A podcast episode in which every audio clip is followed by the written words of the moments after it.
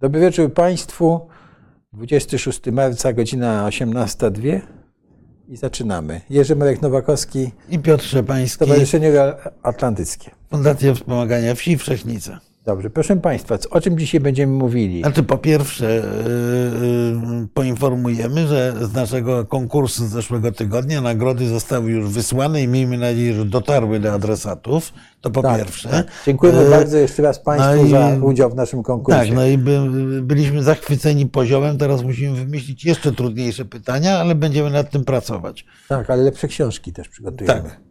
Znaczy książki y, wyłącznie dobre prezentujemy, ale, ale oczywiście, y, oczywiście będziemy, będziemy o tym pamiętali. Tutaj y, Państwo nas y, proszą, żeby nie komentować te, tych takich ogłoszeń, że to nie nasza wojna. Dobrze, nie będziemy. No, Raczej tak, Raczej nie, ale- raczej nie, aczkolwiek no, na to reagować trzeba, bo, bo to z, z, tym, z tym bywa różnie. Nie? Są ludzie, którzy, do których ten argument przemawia i należy z nim polemizować, bo jak się będzie milczało, to, to się może okazać nagle, że yy, jest coraz szerszy krąg ludzi, którzy to biorą na poważnie. Ale ja bym pań, panu, Państwu polecał, y, żeby jak Państwo macie możliwości kogoś takiego, kto y, tak komentuje, żeby mu wyświetlić ten y, odpowiedź y, pani Giorgi Meloni, która w, w parlamencie, no nie, nie puścimy jej tutaj, chociaż y, miałem taki zamiar, ale, ale Giorgia Meloni tam była, y, zdaje się, była y, ktoś, jakaś inna pani y, posłanka jej zap- zaproponowała, żeby przestać pomagać Ukrainie i, padła tam odpowiedź dwuminutowa, która właściwie wszystko wyjaśnia.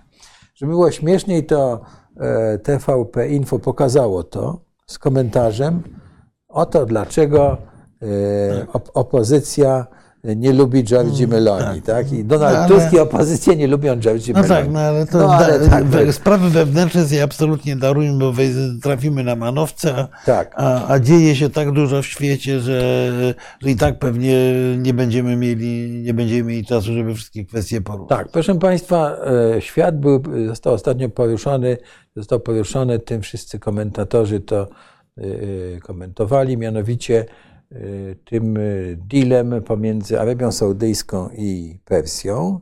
Specjalnie tak mówię, bo Pers- Persja, jak to usłyszałem u któregoś z komentatorów, zna, panów ekspertów od e, Iranu, powiedział, że w zasadzie od VII wieku Persja, Iran nie miał takiego znaczenia jak w regionie, jak teraz. Więc my też spróbujemy to skomentować. Marku, oddaję Ci głos, na, na ile jest to, że tak powiem, tak ważne, jak e, to mówią i na ile Stany Zjednoczone zostały e, w cudzysłowie pokonane w tym. Czy to był taki przytyczek rzeczywiście duży dla Stanów Zjednoczonych, Twoim zdaniem, czy, czy to jest taki początek procesu? No bo Chiny angażują się w różnego No rodzaju właśnie, bo powiedzmy, pokojowe. bo powiedzmy sobie jedną rzecz, że może nawet nie tyle samo porozumienie, bo to jest teoretycznie to jest powrót do stosunków dyplomatycznych między dwoma dużymi krajami, które były istotnie e, e, wzajemnie, kompletnie wobec siebie wrogie. Czyli Iranu i Arabii Saudyjskiej. Z różnych powodów od lat y, pomiędzy tymi krajami trwała nieskrywana wrogość na pograniczu konfliktu zbrojnego. Ten konflikt zbrojny przybierał formę wojny zastępczej, która przez lata toczyła się i nadal toczy zresztą w Jemenie y, kosztem y, Jemeńczyków i koszmarnej katastrofy humanitarnej. Natomiast ważniejsze od tego, że te kraje realnie ociepliły trochę swoje relacje, to jest to, gdzie to nastąpiło. Otóż porozumienie o wznowieniu stosunków dyplomatycznych y, zostało podpisane w Pekinie. No i jest to niewątpliwy triumf dyplomacji chińskiej. Właściwie pierwszy w tej skali, tak naprawdę. Y, Bo Chińczycy, y, Chińczycy zawsze mieli kłopoty ze swoją dyplomacją. Dyplomacja chińska była względnie słaba. Y, Chińczycy byli fantastyczni, jeśli szło o gospodarkę, natomiast jeśli chodziło o dyplomację, no to było z tym marnie. Tutaj odnieśli sukces dyplomatyczny. Czy jest to porażka Amerykanów? Jest. A czy jest to ciężka porażka Amerykanów? Nie, chyba nie ciężka, dlatego że y, Stany Zjednoczone od dłuższego czasu chodziły sobie po świecie stukały, no oczywiście przede wszystkim do europejskich drzwi i mówiły: weźcie wy część odpowiedzialności za tę beczkę prochu, jaką jest tak zwany Bliski Wschód. Amerykanie trochę nie doceniamy tego, co się, co się stało w wyniku tak zwanej rewolucji łupkowej. Otóż Amerykanie przez całe dziesięciolecia byli w dużym stopniu uzależnieni od dostaw ropy z Zatoki Perskiej. Po odkryciu e, ropy, złóż ropy łupkowej i rozpoczęciu jej wydobycia, e, Stany Zjednoczone, podobnie jak w końcu XIX czy na początku XX wieku, stały się eksporterem netto ropy. Stały się największym producentem ropy na świecie. Obok siebie mają z kolei Kanadę, która ma właściwie niezmierzone złoża łupkowe, y, z których Amerykanie mogą dość łatwo korzystać. Wobec tego Zatoka Perska nagle w polityce amerykańskiej straciła na znaczeniu. I no to przy, przypomnijmy tutaj kryzys, prawda, lat 70. Prawda? Kryzys lat 70., kolejki, szantaż naftowy, szantaż kolej, naftowy kolejki, załamanie gospodarki tak, i tak dalej. Tylko, tylko że to oznacza, że Stany Zjednoczone przestały być uzależnione od Zatoki Perskiej, co nie znaczy, że od Zatoki Perskiej nie jest uzależniona Europa i co nie znaczy, że od Zatoki Perskiej nie są uzależnione wschodzące mocarstwa, czyli Chiny i Indie. E, I Amerykanie najchętniej by widzieli, to nam wprost mówili w różnych rozmowach poufnych, od mniej więcej dekady, nam, czyli Europejczykom, że weźcie wy odpowiedzialność za spokój na obszarze Zatoki Perskiej czy na, na obszarze Bliskiego Wschodu. Prezydent Obama mówił właściwie wprost, że Stany Zjednoczone są w tej chwili będą skoncentrowały się wyłącznie na obronie Izraela i nie mają tam więcej jakichś życiowych interesów. Y, oczywiście nikt nie miał ochoty ani no tak, złamanego tak, grosza wyłożyć na to w Europie. Była ropa rosyjska przecież, tak? Była, ale, była ropa rosyjska, ale Europa kupuje bardzo dużo cały czas Zatoki Perskiej. Natomiast Europejczycy też nie mieli poczucia jednokierunkowego uzależnienia od ropy arabskiej, to na pewno.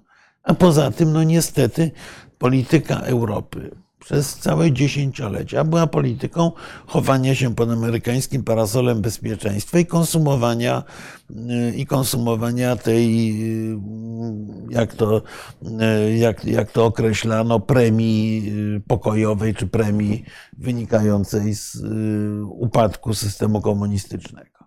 Europa się rozbrajała, nie miała ochoty wydawać pieniędzy na aktywną politykę w regionach pozaeuropejskich, no i Wobec tego powstała pewna próżnia. Próżnia, w którą chcieli wejść Rosjanie oczywiście. No ale Rosjanie po pierwsze są za słabi.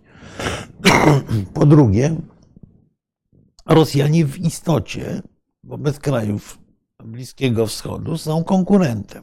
No bo i jedni i drudzy chcieli sprzedawać ropę. I to, co Rosjan, na, na tym Rosjanom zależało, i zresztą dość często, ale nie zawsze dostawali, to było y, uzgodnienie, żeby y, Arabia Saudyjska przede wszystkim nie zwiększała wydobycia ropy, dzięki czemu ceny będą wyższe. Dla Arabów było to tyle wygodne, że y, opływając w pieniądze, inwestując, jednocześnie na dłużej zachowywali swoje zapasy ropy. No ale największym klientem tego regionu nie są nawet Europejczycy. Są Chiny. Wobec tego, y, wobec tego państwo chińskie y, zaczęło coraz bardziej się interesować tym obszarem. A jednocześnie drugi wielki klient, czyli Indie, cały czas, tutaj Państwo wspominają o Indiach i za chwilę do tych Indii pewnie wrócimy.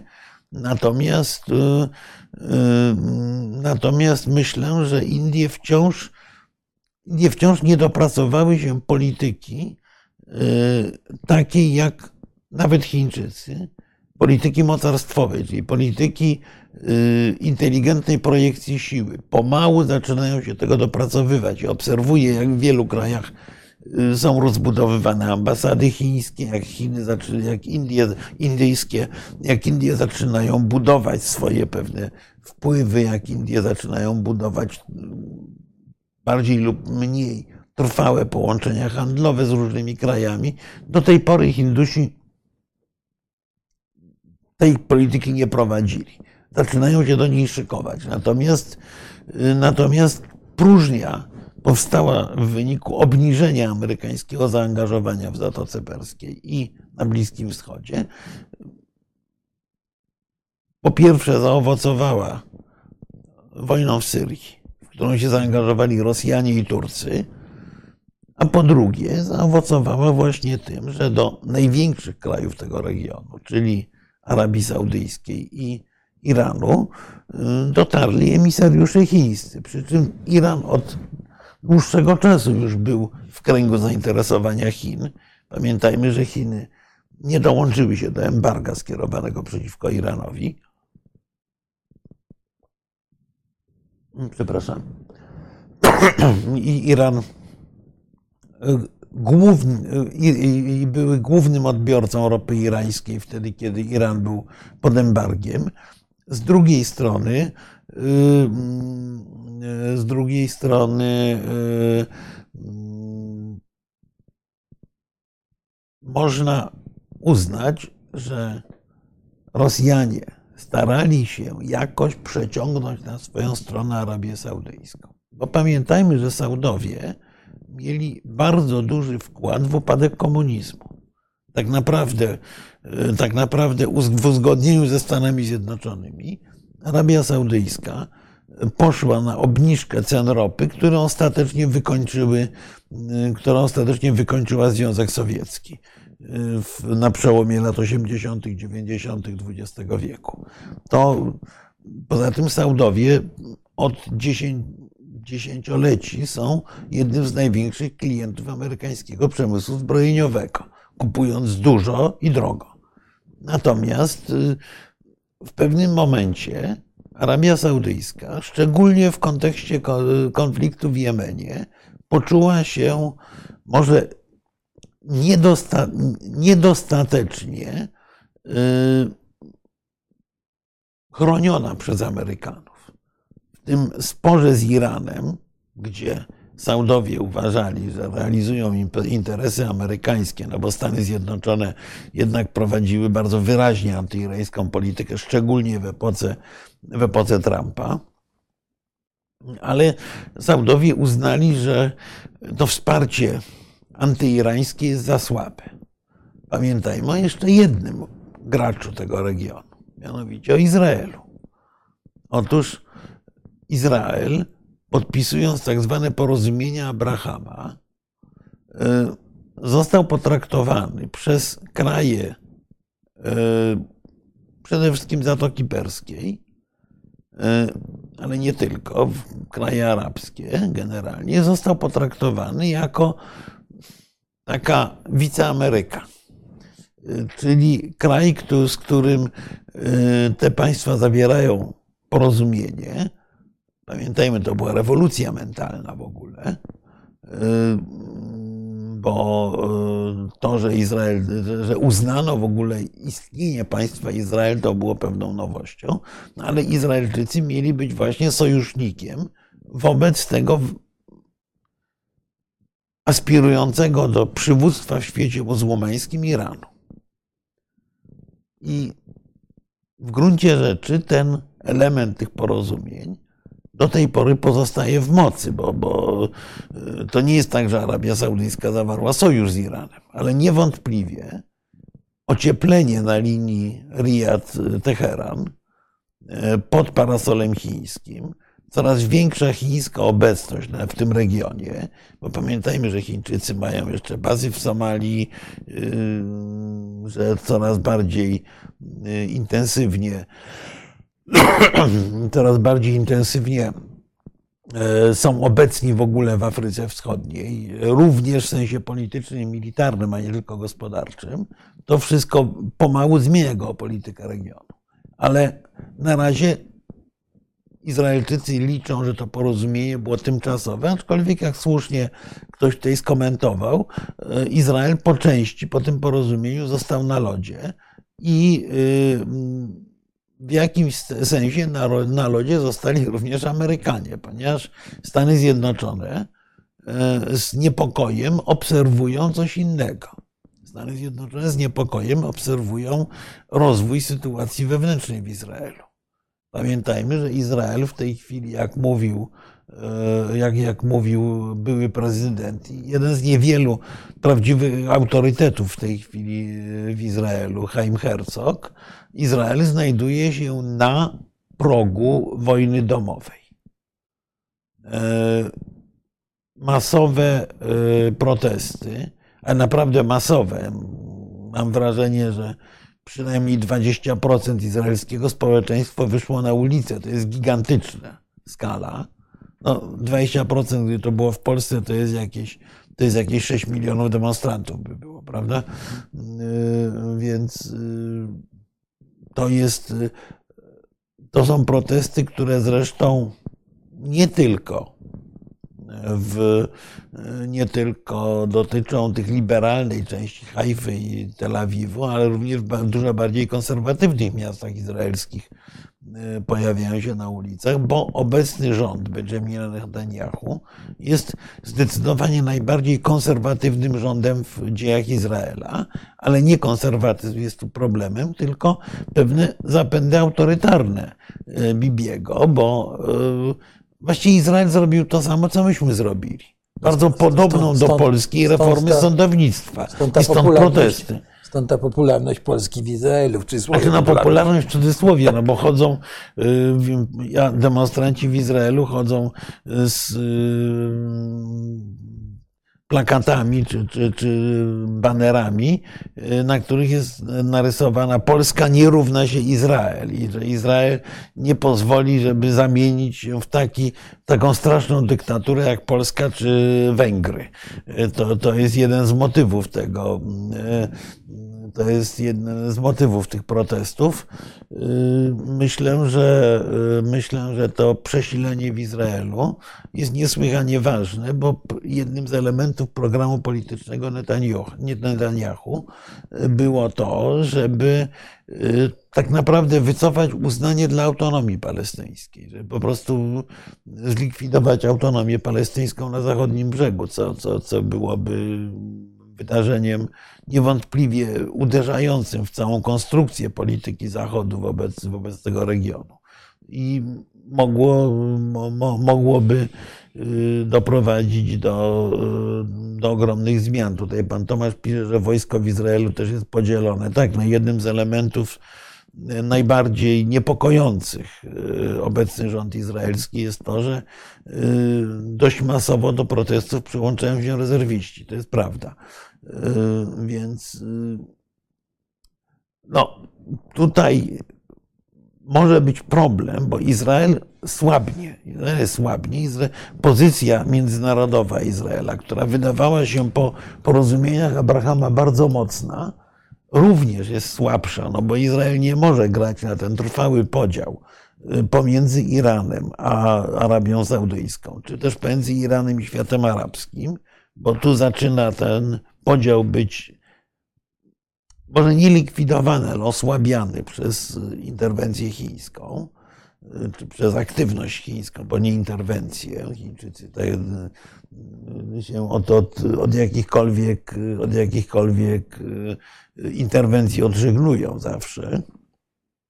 Natomiast y, y, z drugiej strony porozumienie irańsko-rosyjskie związane z eksportem irańskiej broni do Rosji, jak niektórzy podejrzewają, może się wiązać z tym, że Rosjanie y, pomogą y, w budowaniu irańskiej broni atomowej. No, a to jest z kolei dla Izraela kazus belli w sposób oczywisty. Ale w tej chwili ta interwencja czy wojna E, czy zaatakowanie Iranu jest o wiele trudniejsze, prawda? Jest o wiele trudniejsze, a poza tym no, nie będzie to, nie będzie to atak, który by się spotykał już z tak oczywistym aplauzem sąsiadów, jak jeszcze jakiś czas temu. Więc, y, a z kolei Izraelczycy nie wydaje się, żeby y, zabrakło im determinacji w razie czego do użycia swojego arsenału atomowego, do, do zlikwidowania za, takiego zagrożenia ze strony Iranu. Czyli mamy, proszę Państwa, kolejny punkt na mapie świata, gdzie może dojść do konfliktu atomowego, już co najmniej czwarty. I, i napięcie we wszystkich tych punktach y, rośnie. No bo mamy, jeżeli mówimy o tym zagrożeniu konfliktem atomowym, mamy nieustannie to zagrożenie opisywane na pograniczu, na pograniczu Indii i Pakistanu. Mamy to zagrożenie na pograniczu dwóch Korei, bo Korea Północna w sposób bardzo oczywisty te groźby y, formułuje.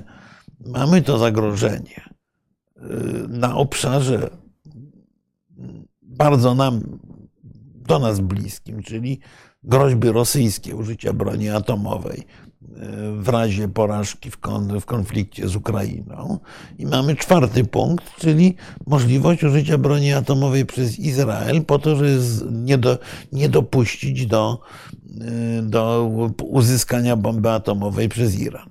Y, nie jest to wesoła perspektywa. Nie jest tak, zdecydowanie. Bo, bo oznacza to, że te punkty, w których może dojść do konfliktu atomowego, wcale nie tego wielkiego, Y, rosyjsko-amerykańskiego, który może zniszczyć pół świata, tylko właśnie na mniejszą skalę, y, są no, po prostu są coraz poważniejsze. A jednym z nich jest rzeczywiście y, jednym z nich jest rzeczywiście to, ta zmiana sojuszy. Jeszcze nie odwrócenia, ale zmiana sojuszy na Bliskim Wschodzie. W tym sensie to porozumienie pekińskie jest tak ważne, że uruchamia kolejny detonator konfliktu. Detonator, zresztą Iran jest zaangażowany paradoksalnie w dwóch miejscach, bo jeszcze wisi nam w powietrzu e, coś na kształt, e, coś na kształt możliwego konfliktu czy wojny zastępczej e, pomiędzy Turcją a Iranem. Pamiętajmy, no, że Turcja i Iran się nie lubią od no zawsze. Tak, to chyba jest też napięcie. Ale to nie, to napięcie jest w zupełnie innym miejscu. To, to napięcie jest na obszarze y, Górskiego Karabachu i Armenii. Zaraz do ponieważ, tego ponieważ okazuje się, że Rosjanie chyba trochę za słabi na to, żeby ochronić przez siebie samych tak naprawdę wynegocjowany pokój pomiędzy Armenią i Azerbejdżanem. W tej chwili doszło do gwałtownej eskalacji konfliktu pomiędzy tymi krajami. Y, natomiast pojawili się kolejni sojusznicy Armenii w postaci Iranu. Y, Iran zapowiedział wielkie ćwiczenia wojskowe na granicy z Azerbejdżanem i y, nieformalnie, ale Y, ale kanałami politycznymi, przekazuje Azer Azerbejdżanowi informację, że jeżeli Azerbejdżan zaatakuje terytorium Armenii, to y, Iran nie pozostanie obojętny. Czyli nagle Iran się staje ważniejszym sojusznikiem Armenii niż była Rosja, bo Rosjanie nawet nie zareagowali na to, jak Azerowie ostrzelali ich konwój wojskowy. I również wojska Azerbejdżanu naruszyły terytorium tak zwanego mandatu rosyjskiego, czyli tej części Górskiego Karabachu, która jest zarządzana przez miejscowych Ormia, na której, której bezpieczeństwo jest gwarantowane przez Rosjan. W okolicach historycznie kluczowego miasta, jakim jest Szusza, czy Szushi, w zależności od tego, kto mówi, Azerowie posunęli się tak, żeby przeciąć jedną z dróg, którymi, y, którymi dostarczano kontrabandę, bo oni zablokowali tą główną drogę. Przez tak zwany korytarz leczyński, dostarczano kontrabandę do Górskiego Karabachu, y, naruszając wcześniejsze porozumienie terytorialne. Y, Rosjanie na początku nie zareagowali, potem wzmocnili swoje y, wojska na okolicznych wzgórzach, ale też tylko tyle. Wobec tego, z punktu widzenia Armenii, y, rosyjskie gwarancje są coraz mniej warte. I można powiedzieć jeszcze coś tak a propos tego, o czym mówiliśmy o Zatoce Perskiej. Mianowicie y, opowieść o Tolkiena o tym, jak to oko Saurona się odwraca w innym kierunku, a w międzyczasie coś się dzieje na poboczach, y, jest bardzo dobrą metaforą, ponieważ zarówno Rosjanie, jak Amerykanie nie mają wystarczającej ilości możliwych środków do tego, żeby pilnować y, czy, czy interweniować w tej chwili na kierunkach peryferyjnych, co y, kraje mniejsze, takie jak Azerbejdżan czy, czy, czy, czy, właśnie, czy właśnie Saudowie, Turcy wykorzystują do tego, żeby prowadzić, żeby prowadzić swoją, swoją niezależną politykę, rozbieżną z polityką amerykańską. Jest pytanie teraz, jak trzecie oko, oko chińskie, będzie skierowane.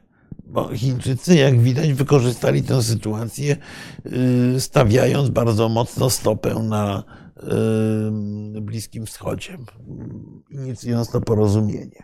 Natomiast y, czy Chiny będą miały wystarczające możliwości, żeby działać na tak wielu teatrach, zobaczymy bo jednocześnie Chińczycy zaangażowali się w Europie Wschodniej bardzo wyraźnie. Zobaczymy, czy w końcu dojdzie do tej rozmowy Xi Jinpinga z prezydentem Zełenskim, bo to by była kwestia bardzo ważna. A swoim zdaniem dojdzie? E, uważam, że dojdzie. Uważam, że dojdzie. Chyba, że Chińczycy postawili jednoznacznie na Rosjan. Moim bo, zdaniem postawili jednoznacznie na Rosję. E, myślę, że takiego ryzyka, że pójść na otwarty konflikt z Zachodem nie, nie, na to się nie zdecydują. Na, na, to nie, ale, ale moim zdaniem. A jeżeli postawili na Rosję, to to się do, do tego sprowadza. Natomiast, y, y, natomiast y, niewątpliwie, a może nie tyle niewątpliwie, prawdopodobnie, no, wolałbym tak powiedzieć, to, co się stało wczoraj, czyli rosyjska deklaracja o rozmieszczeniu taktycznej broni jądrowej na Białorusi, jest powiązane z wizytą Xi w Moskwie. I prawdopodobnie Rosjanie, mikrofon ociera się o klapę, ktoś mi e, ktoś podpowiada. Nie, już wycofał pan. E, obawiam się, że to moja chrypka, nie ociera jej mikrofonu, niestety. Natomiast, ale poprawiło się, to dobrze. E, natomiast Rosjanie nie zdecydowaliby się na jakąkolwiek, w cudzysłowie, eskalację nuklearną, a tym w istocie jest to rozmieszczenie broni, e, mm, nie, nie zdecydowaliby się bez powiadomienia partnera chińskiego. Czyli Xi najprawdopodobniej usłyszał w Moskwie, że e, jest taki plan i na to odpowiedział, rób ta co chce ta. Albo przynajmniej w tej kwestii rób ta co chce ta. E, no i Rosjanie natychmiast to, e, natychmiast to skonsumowali. Oczywiście nie można wykluczyć, że jak bardzo często w rosyjskiej polityce oni co innego powiedzieli, co innego zrobili, no ale, e, ale to za, za chwilę zobaczymy. Natomiast, natomiast to jest niedobry sygnał. Natomiast tu, do czego się pan Grzegorz odwołuje, że Xi powiedział, że Putin wygra kolejne wybory, to ja bym to dokładnie odwrotnie odczytywał niż tak. część komentatorów, bo to, że on powiedział, że Putin wygra, jak Putin jeszcze nie ogłosił, że kandyduje, to oznacza tylko tyle, że yy, dyskretnie zaznaczył, że nie jest pewien, czy Putinowi się uda. Yy, więc. Ja to, ja to czytałem jako taką lekką. Yy ironię, no bo co to oznacza? Przyjeżdża przywódca innego państwa i nagle tu mi de decyduje, prawda, kto tak. wygra mhm. wybory w moim państwie. No, tak, no proszę Państwa, to no, nie jest to y, miłe, że tak powiem. No. Dokładnie. Tak, więc... Mm, więc... Proszę Państwa, e, wrócimy do pytań, tak, bo, ja tutaj bo jest dużo ciekawych du, du, Dużo ciekawych kwestii, ale mhm. ale właśnie jeszcze zostańmy na chwilę, bo tak naprawdę mówimy cały czas o tej wiszącej nad nami gdzieś bombie atomowej. Tak. Dojdźmy, przejdźmy na chwilę tej Białorusi nieszczęsnej. No bo z Białorusią się działo parę ciekawych rzeczy. Jedną z nich było, o czym przed tygodniem mówiliśmy, otworzenie oficjalnego przedstawicielstwa dyplomatycznego białoruskiej. Białoruskich sił demokratycznych, bo ja celowo nie używam słowa opozycja. Oni przypominają, że to oni mieli najlepszy wynik w wyborach e, w Brukseli, co może oznaczać z kolei początek y, dyplomatycznego uznania władz emigracyjnych Białorusi przez świat zachodni, co znacząco utrudni sytuację polityczną Łukaszenki Y, ale z drugiej strony znacząco utrudni y, aneksję Białorusi przez Rosję. Y, więc tutaj ta gra wokół Białorusi też ma wiele poziomów. Nie sądzisz, że było tak, że to, że Rosjanie tam zdecydowali się umieścić tę broń atomową, taktyczną, że to była taka odpowiedź na te wszystkie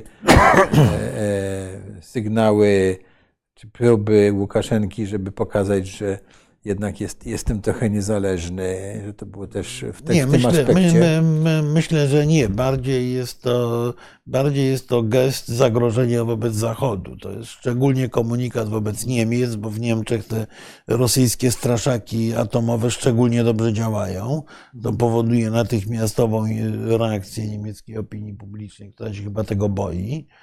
E, natomiast, e, natomiast e, nie są, nie, nie, w wypadku Łukaszenki to raczej go wzmacnia, bo on będzie oczywiście opowiadał, że bez względu na to, jaka jest prawda, a taka raczej nie jest, ale będzie opowiadał, że to jest, proszę bardzo, takie białoruskie tak. nuclear sharing, że on, że to tutaj my, mocarstwo białoruskie, uzyskaliśmy właśnie dostęp do broni atomowej tak to będzie sprzedawane przez, przez Łukaszenkę na pewno na wewnątrz.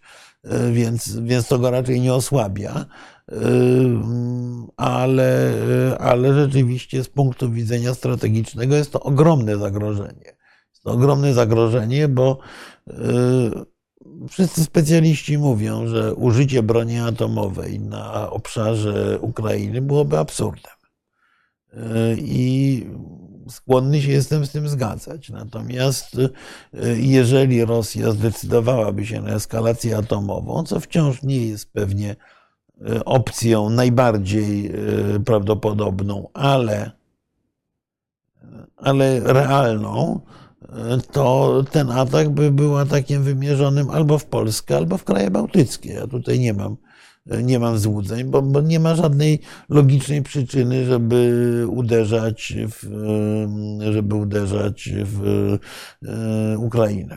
Po prostu na, na poziomie wojskowym to oznacza wyłączenie fragmenta, fragmentu frontu, a nie przełamanie go. E, zresztą dlatego, dlatego Zachód w pewnym momencie przestał inwestować w taktyczną broń atomową.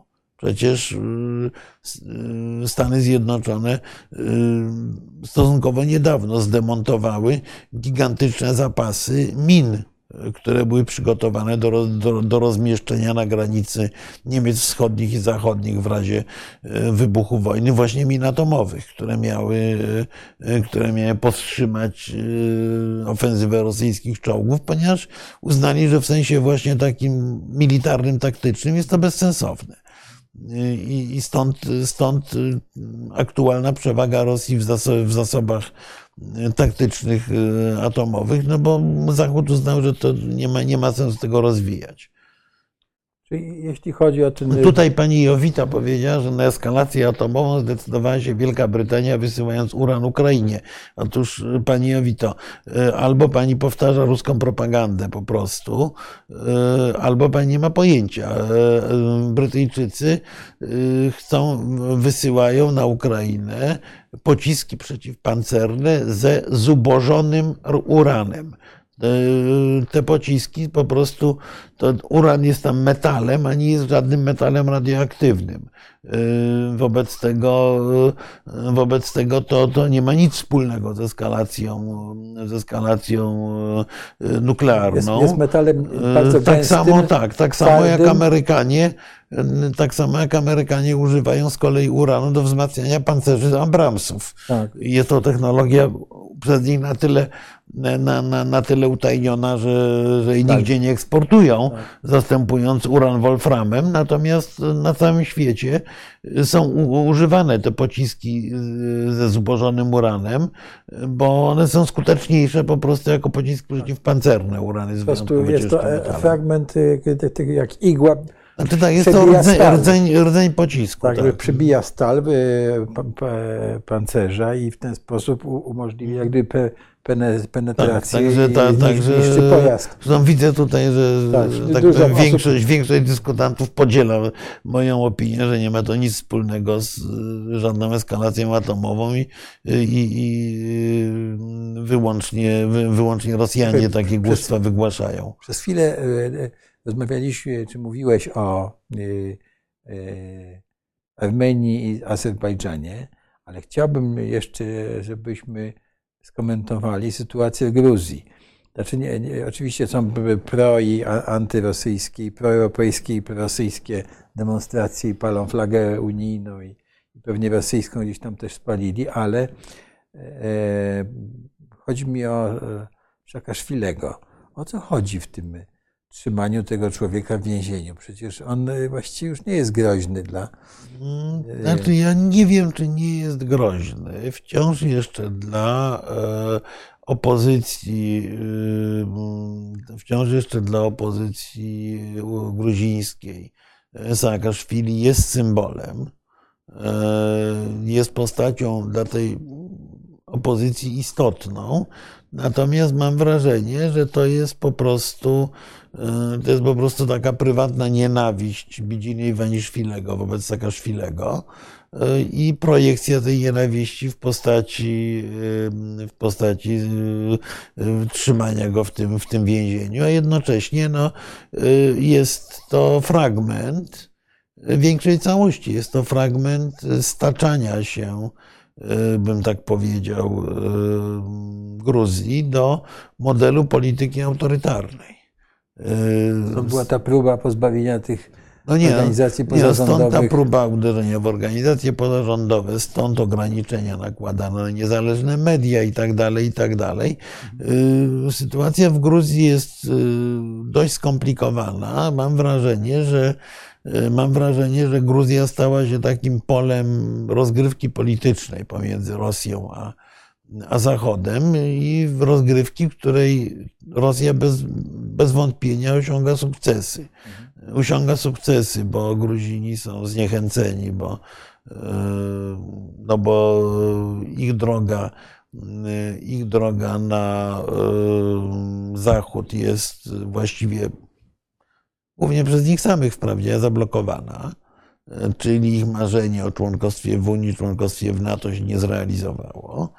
E, Otwarcie granicy właściwie nie poprawiło sytuacji materialnej, sytuację materialną, natomiast w Gruzji poprawiła masowa imigracja Rosjan uciekających do Gruzji przed, e, przed e, poborem i przed, i przed wojną w ogóle, bardziej przed taką złą, e, złą e, e, atmosferą w kraju, bo nagle szybki wzrost PKB gruzińskiego ewidentnie jest powiązany z transferem bardzo dużych pieniędzy przez Rosjan. No i, masowym napływem Rosjan do Tbilisi. To jest inna sprawa. Więc, więc Gruzini zaczynają dostrzegać, że w sensie ekonomicznym to tak naprawdę interesy z Rosją się bardziej opłacają niż z Zachodem. To raz. A dwa, y, to jest kwestia y, rosnącego wpływu ukraińskiej, nie ukraińskiej, gruzińskiej cerkwi prawosławnej, która jest uzależniona od Moskwy, która jest bardzo prorosyjska. Kilka razy cerkiew, kilka razy cerkiew, ojejku, pan Kuba pyta o program telewizji, zaraz odpowiem. Racja stanu się nazywał ten program telewizyjny nie na przełomie lat 80., 90., tylko na początku lat 90. Wracając do, do, do Gruzji, kłopot, kłopot Gruzinów polega na tym, że właściwie Gruzja jest rządzona przez bardzo populistyczne środowisko związane z Iwaniszwilim, a tak naprawdę jest zarządzana przez najbogatszego człowieka w tym kraju. I jednocześnie, i jednocześnie jest krajem, który nie potrafi przeskoczyć pewnego poziomu reform. Ja bym w ogóle powiedział, że y, tu, są, tu jest jeszcze kwestia bliskich związków y, Gruzji z Azerbejdżanem i z Turcją, czy wręcz pewnych uzależnień gospodarczych od Turcji i Azerbejdżanu. Y, ja bym powiedział, że to jest, że to jest obszar, który w tej chwili Panie Krzysztofie, możemy powiedzieć jest, jest miejscem bardzo e, wyraźnych, bardzo wyraźnej rywalizacji strategicznej krajów średnich. To jest to, który, to zjawisko, o którym mówiliśmy, że oko Saurona e, odwróciło się w kierunku Ukrainy. Rosjanie, którzy byli dotychczas głównym e, rozgrywającym na obszarze południowego Kaukazu, nie mają możliwości, mocy, siły politycznej, żeby tę rozgrywkę prowadzić y, tak, jak prowadzili do tej pory. Równocześnie inni gracze wielcy też są w ograniczony sposób zainteresowani. Wobec tego tam się pojawiają wpływy irańskie, wpływy tureckie, wpływy lokalne, rosyjskie. Y, miejscowe władze uzyskały stosunkowo dużą autonomię i w stosunku do, do, do, do, do wielkich sąsiadów. Wobec tego, y, wobec tego zapanował tam pewien nieład, używając tego starego określenia kiedyś, kiedyś sformułowanego przez Zbigniewa Brzezińskiego, z którego wyłania się nowa w ogóle, nowa konfiguracja polityczna. Rzeczywiście tutaj szczególnie istotne jest to, co dzieje się między Armenią i Azerbejdżanem. Gruzja dryfuje, nie bardzo wiedząc, w którą stronę chce popłynąć.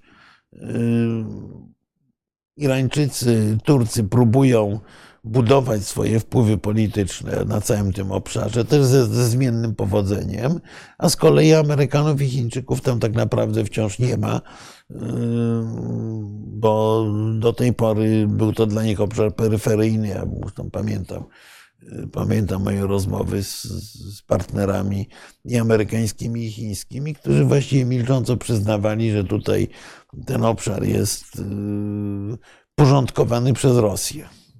No, Rosjanie, y, Rosjanie zdecydowanie w mniejszym stopniu mogą się angażować z rosyjskiego rydwanu, można powiedzieć, że już właściwie krok po kroku wypada Armenia, która była krajem od Rosji w istocie uzależnionym całkowicie. Rosjanie obok Białorusi uważali Armenię za taki kraj, w którym mają największe wpływy.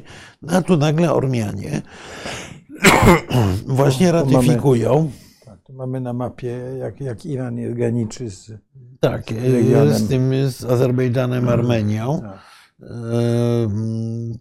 Notabene, notabene wynikiem układów jeszcze z okresu międzywojennego jest taki króciuteńki 15-kilometrowy odcinek granicy między Turcją a Azerbejdżanem, jedyny tak. jaki jaki istnieje z okręgiem nachiczewańskim. Ale, e, ale wracając, do, wracając do Armenii, otóż Ormianie e, właśnie ratyfikowali statuty rzymskie. Statuty rzymskie, czyli krótko mówiąc, akces do Międzynarodowego Trybunału Karnego.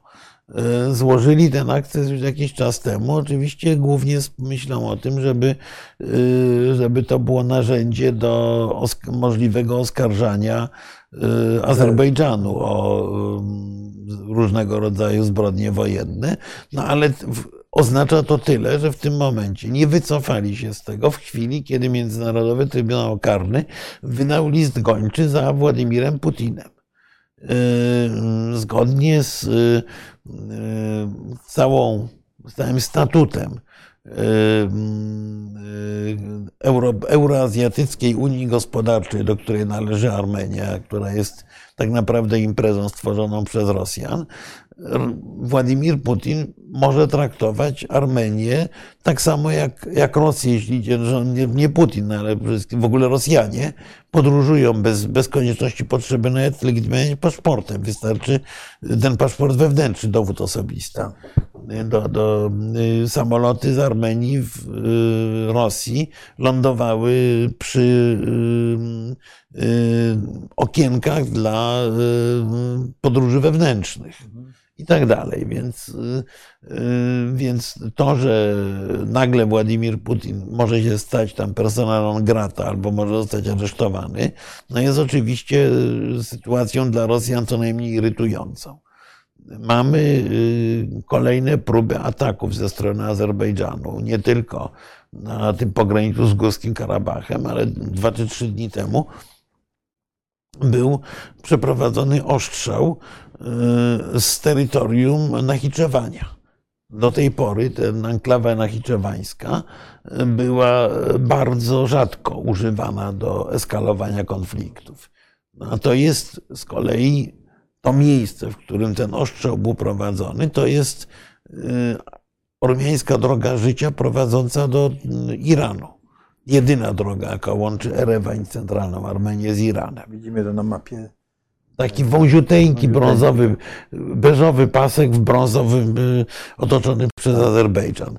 Ten pasek ma, proszę Państwa, miejscami po 30 parę kilometrów szerokości tylko. Tak.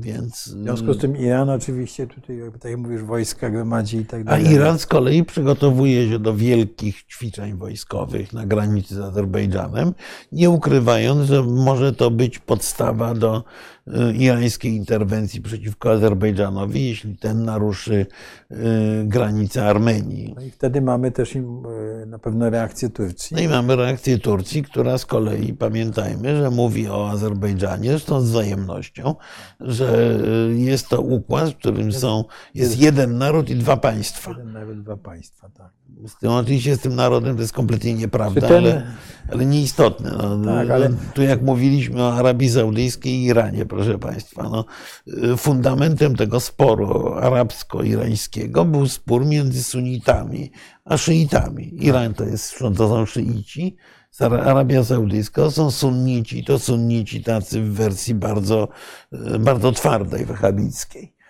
Otóż y, Turcja jest, jak wiadomo, sunnicka. Azerbejdżan z kolei jest szyicki. I większość Azerów, żeby jeszcze było ciekawiej, mieszka w, w, we wschodnim, tam południowym Azerbejdżanie, mówiło się o wschodnim Azerbejdżanie, który znajduje się na terenie Iranu. To znaczy na terenie Iranu mieszka dwa razy więcej Azerów niż w Azerbejdżanie. Około 20 milionów Azerów mieszka, mieszka w okolicach Tebryzu, jeziora Urmia. I... To ciekawy kraj Iran, bo to jest, rozumiem, wiele narodowości ale coś, coś jest zlepia jednak, prawda? Oprócz, oprócz oczywiście reżim jest zlepia, ale... No, nie, no, ale, ale zlepia religia. religia no, ten reżim, tak. Iran y, to jest paradoks. My uważamy Iran za wstrętną dyktaturę, natomiast system polityczny Iranu jest systemem e, podwójnym. Jest systemem oczywiście z dyktatorskim elementem władzy duchownych, ale jeśli idzie o samą władzę polityczną, to wybory e, w Iranie są zazwyczaj wyborami demokratycznymi rzeczywiście. E, Irańczycy są krajem o niezwykle wysokiej kulturze i Y, takim y, jest, są otwartym społeczeństwem, co jest zabawne. To, to, to, jest, to jest przedziwny konglomerat. Iran jest, proszę Państwa, też trochę takim dowodem na to, jak, y, jak bardzo stereotypowo postrzegamy świat. Bo Irańczycy y, Irańczycy są stęsknieni kontaktów z cudzoziemcami, Irańczycy są otwarci, a z drugiej strony w dużej części popierają jednak ten reżim, który jest reżimem y, agresywnym w skali światowej. Tak, znaczy jest. Słuchaj, y, czy y, żebyśmy, bo musimy przejść do pytań. Tam jeszcze te kwestie, o których mówimy, powrócą w pytaniach, bo widziałem, czy jeszcze mamy coś do dodania, jeśli chodzi o wsi w Moskwie. Myśl, myślę, to, że będziemy to, każdego dnia odkrywali coś, nowe, nowego, coś nowego. Że była to ważna wizyta, była to wizyta, której rezultaty prawdopodobnie, jak mówię, będą niczym kolejne warstwy się pojawiały. I była, jest pytanie właściwie jedno, czy była to wizyta suwerena w kraju podległym, czy była to wizyta partnera, który próbuje wesprzeć słabszego, młodszego brata. I teraz jak daleko próbuje go wesprzeć? Bo nie jestem przekonany, że w myśleniu chińskim Rosja powinna być jakimś absolutnym zwycięzcą, mimo że wroga no. mają tego samego. No, ale z drugiej strony nie mogą jej, nie wiem, jak to nazwać, pognębić. Znaczy, tak, no, znaczy Chińczycy, muszą być niezwykle ostrożni. Tak, Chińczycy chyba powiedzieli prawdę, formułując ten swój plan pokojowy w cudzysłowie, że dla nich optymalna byłaby taka gnilna wersja zamrożenia tego konfliktu, żeby on się tlił, żeby angażował siły wszystkich no, y, a Chiny będą występowały jako ten dobry wujek, który dba o pokój. Tak, tak i, to też jest zresztą y, dla Chińczyków niesłychanie ważnym elementem budowania ich y, wizerunku na zewnątrz, szczególnie wobec krajów globalnego południa. Bo Chińczycy mają świadomość, że krok po kroku zbliża się moment, w którym oni wejdą w rywalizację właśnie z pomału budującymi swoją politykę mocarstwową Indiami. Że na południu y, rozkład sympatii w tym momencie przestanie być oczywisty, bo globalne południe nie lubi Zachodu. Zachód to są ci paskudni kolonialiści, y, odnoszą się do nas z wyższością, nie lubimy ich. Natomiast Indie to jest zupełnie coś innego. Indie nie są tak groźne jak Chiny, mogą być przyjaznym mocarstwem. Pamiętajmy, że Indie tak naprawdę były y, głównym konstruktorem niegdyś tak zwanego ruchu państw niezaangażowanych, który, tak. którym już trochę nie pamiętamy, który był w pewnej chwili potęgą, zwłaszcza w ONZ. Y, ale nie tylko. No, no, gromadził ogromną część państw globalnego południa, więc Hindusi w momencie, jak będą chcieli usiąść przy stole gry, no to będą graczem dla Chin niebezpiecznym właśnie na tym obszarze południa. Bo to południe w tej chwili zaczyna się rywalizacja. Nasi komentatorzy, czy, czy, czy to nie tylko nasi, no, niedawno o tym pisał Economist, komentatorzy na Zachodzie dostrzegają, że globalne południe jest powiedzmy sceptyczne wobec y, jednoznacznego odczytywania wojny na Ukrainie. Y, dla świata południowego to jest albo jakaś wojna domowa tych zachodu, szeroko rozumianego, czy północy, niech to się nam toczy, to nieistotne, albo jest to wojna zastępcza między Chinami a Ameryką. No, proszę bardzo, niech się toczy, prawda? Ale, ale mówią, że no dobrze, no a czym to się różni od napaści amerykańskiej na Irak na przykład?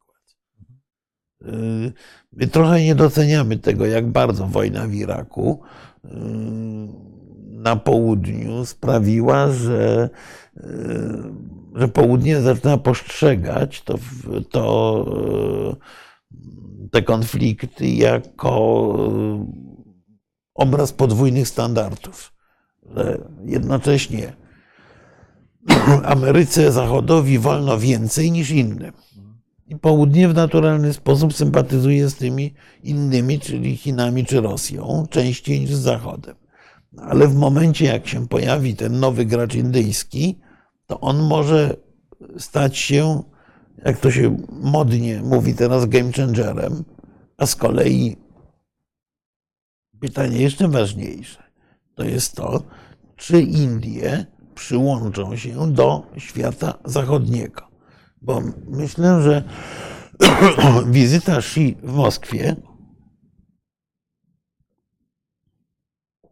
e, wizyta Xi w Moskwie przybliża nas do, e, do tego, żeby e, świat zaczął dzielić się na te dwie osie, oś dobra, oś zła, oś demokratyczną, oś autorytarną i że ta oś autorytarna będzie składała się głównie z Chin i Rosji. Jeżeli tak, to zaczynamy wchodzić w model nowej zimnej wojny. A zimna, istota zimnej wojny polega na tym, że świat się gromadzi w dwóch blokach tak naprawdę.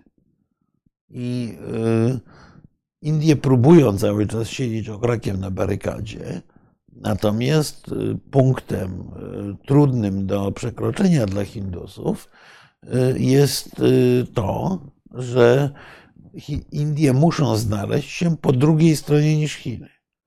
No, kilka tysięcy lat historii tutaj jasno pokazuje, że pomiędzy tymi dwoma olbrzymimi krajami jest rywalizacja o to, kto jest w Azji Południowej, Azji Wschodniej ważniejszym graczem. Indie y, mają śmiertelnego wroga w postaci Pakistanu. Pakistan jest sojusznikiem Chin bliskim. Wobec tego, bo o ile Iran jest y, potężnym partnerem ekonomicznym Chin, y, o tyle Pakistan jest w tej chwili przez Chińczyków de facto, de, de facto traktowany jako kluczowy kraj sojuszniczy no to w oczywisty sposób budzi y, niepokój w Indiach i można powiedzieć, że im bardziej oś zła będzie zawierała Chiny, Chińczycy bardzo tego nie chcą. Ale, ale właśnie wizyta Xi w Moskwie to przybliżyła trochę. O tyle Indie będą musiały grawitować w kierunku, w kierunku świata zachodniego, zresztą któryś z naszych komentatorów tutaj napisał. Tak, do tego wrócimy. Słuchaj, wspomniałeś y, o y, wojnie w Iraku. Ja nie mówię o pustynnej burzy, czyli o pierwszej, no bo tam sytuacja była stosunkowo jasna. Tak, to była, była ONZ-owska, tak. to pod auspicjami ONZ-u. Tak, w obronie y, Kuwejtu, w obronie Kuwejtu i tak w ograniczonym wymiarze i tak dalej. Też tam były takie elementy, że, że chyba Amerykanie e, e, oszukali trochę Arabię Saudyjską, bo przekonali ją, że Saddam Hussein chce, chce też ich zaatakować, tak, no. a oni chyba, Hussein nie miał chyba takiego zamiaru. No ale, ale no, no tak, no, był po, po, po, długiej wojnie z Iranem, tak, która go wyczerpała. Tak, ale, e, ale o drugiej, to druga już budzi więcej wątpliwości. Jakbyśmy ją podsumowali jeszcze? No bo jednak zdestabilizowała, prawda, cały e, e, region. Znaczy zdestabilizowała Irak przede wszystkim, prawda? Znaczy, e, jeden z moich amerykańskich przyjaciół, wysokiej rangi urzędnik administracji Busha, kiedyś powiedział coś takiego. Słuchaj, my mieliśmy piękne marzenie. Nam się wydawało, że wystarczy zabić, zabić dyktatora, przywieźć Coca-Colę i będzie demokracja. Jednym słowem, chcieli e, powtórzyć trochę tak model z, z Niemiec. No nie, no, model z Niemiec. Ja po wiem, pierwsze był, podobnie zresztą jak w wypadku, e, podobnie zresztą jak w wypadku mm, Japonii. To była długotrwała okupacja państwa cywilizacyjnie w sumie, w sumie bliskiego. Natomiast natomiast w, przepraszam, coś mi zaczyna siadać głos. Natomiast w wypadku. Skrócimy troszkę. E, nie, musimy przejść bardziej na dialogową formę i dobrze, na dobrze. krótsze wypowiedzi. w wypadku Iraku to była zupełnie inna historia. To była próba tak naprawdę ustanowienia reżimu neokolonialnego, no bądźmy szczerzy, podbicia kraju i ustanowienia tam władzy życzliwej Amerykanom. To było wdepnięcie na dodatek przez Amerykanów w. To było wdepnięcie, za dużo gorzały pan Feszczuk tu komentuje kwestię gardła. Nie, jeżeli już to czasami za dużo papierosów było, ale nie, pan ambasador to, właśnie nie pije, także. Właśnie tak, no, nie, nie, niewiele, niewiele, e, niewiele piję, no ale to już jakby inna, inna zupełnie kwestia. E, wracając do, do, do, do meritum, e, Amerykanie wkroczyli do tego Iraku kompletnie bez pomysłu. Wdepnęli w sytuację w kraju, w którym teoretycznie fantastycznie nadawał się na, arabską, na modelową arabską demokrację. Był przez Saddama Husseina dość mocno zeświadczony.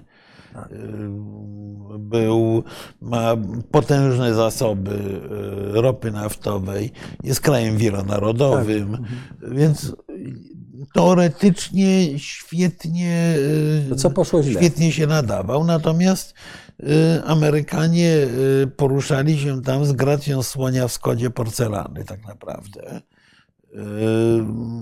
Popełnili błąd z armią. Popełnili błąd z eliminacją sunnitów właściwie. Popełnili, popełnili błąd całkowitej eliminacji struktur administracyjnych, próbując je odtworzyć z niczego. Popełnili błąd w postaci braku jakiejkolwiek rozsądnej polityki wobec y, ambicji kurdyjskich, bo chcieli dać Kurdom daleko idącą autonomię, zderzyli się tutaj z oporem Turcji, wtedy wyraźnie sojusznicze i tak dalej. Efekt był taki, że za chwilę znaleźli się w oblężonej twierdzy w centrum y, Bagdadu, bez, bez pomysłu cały czas na, na Irak. Do dzisiaj tam jest trudno, to, trudno opisać pomysł, czym ten Irak miał być tak naprawdę w, w założeniu amerykańskim, bo y, Amerykanie właśnie y, tak jak mówię, no, oni mieli złudzenie. Muszę powiedzieć, stworzyli Al-Kaidę? W jakimś sensie tak, ale to nawet Al-Kaida to jest mniej istotna kwestia. To istotniejsze jest to, że y, stworzyli na dłuższy czas blokadę wobec realnej demokratyzacji krajów arabskich. Bo pamiętajmy, że y, w tamtym regionie inaczej rozumie się pojęcie, y, pojęcie demokracji. Znaczy, Y, demokracja to jest wtedy, jak, y, przepraszam za, za takie może na, na, nadmiernie filuterne y, porównanie. Demokracja jest wtedy, jak nikt się nie wtrąca do spraw wielkiej rodziny, a wielka rodzina nie musi, się, nie, nie, nie musi się angażować w jakieś różne sprawy państwowe. Tymczasem Amerykanom się wydawało, że jest to indywidualistyczna mm, demokracja w stylu zachodnim. No i to kompletnie, kompletnie nie wypaliło. Yy, a jak mówię, wszystkie spory i konflikty, nie tylko irackie, ale regionalne, zostały podgrzane w wyniku, w wyniku niemądrego yy, działania. No bo na początku było piorunujące, wspaniałe zwycięstwo wojskowe. Militarne, tak a potem po prostu y, wdeptywanie krok po kroku w bagno, y, z którego trudno się wydobyć, bo w tej chwili tak naprawdę Irak, y, Irak jest krajem, który jest dość bliskim sojusznikiem Iranu. Wobec tego państwo uzależnione, uzbrojone, finansowane cały czas przez Amerykanów jest reprezentantem interesów kraju, który który e, jest takim modelowym tak. przeciwnikiem, bo o ile Irańczykom zależy na unormowaniu relacji właśnie z niektórymi krajami, takimi jak Arabia Saudyjska, o tyle wcale im nie zależy na unormowaniu relacji z Ameryką. Wrogość w Ameryką, do Ameryki jest takim fundamentalnym czy osiowym elementem tak, propagandy, propagandy, a w ogóle nawet nie propagandy, legitymacji władzy ajatollahów. Wielki szatan. Dobrze. Proszę Państwa, to co? Przechodzimy teraz do pytań. Tak, no tutaj Dobrze, od razu zaczynając od końca. No, prośba jest taka była, żeby czytać pytania, bo. Pani Janina Kowalska powiada, jednym słowem USA wszędzie na świecie wsadzało swój ryj, nigdy nie mając na uwadze dobro okupowanego kraju, zawsze tylko mieli swój interes. Otóż w przypadku Iraku ja mam wrażenie, że jest dokładnie odwrotnie.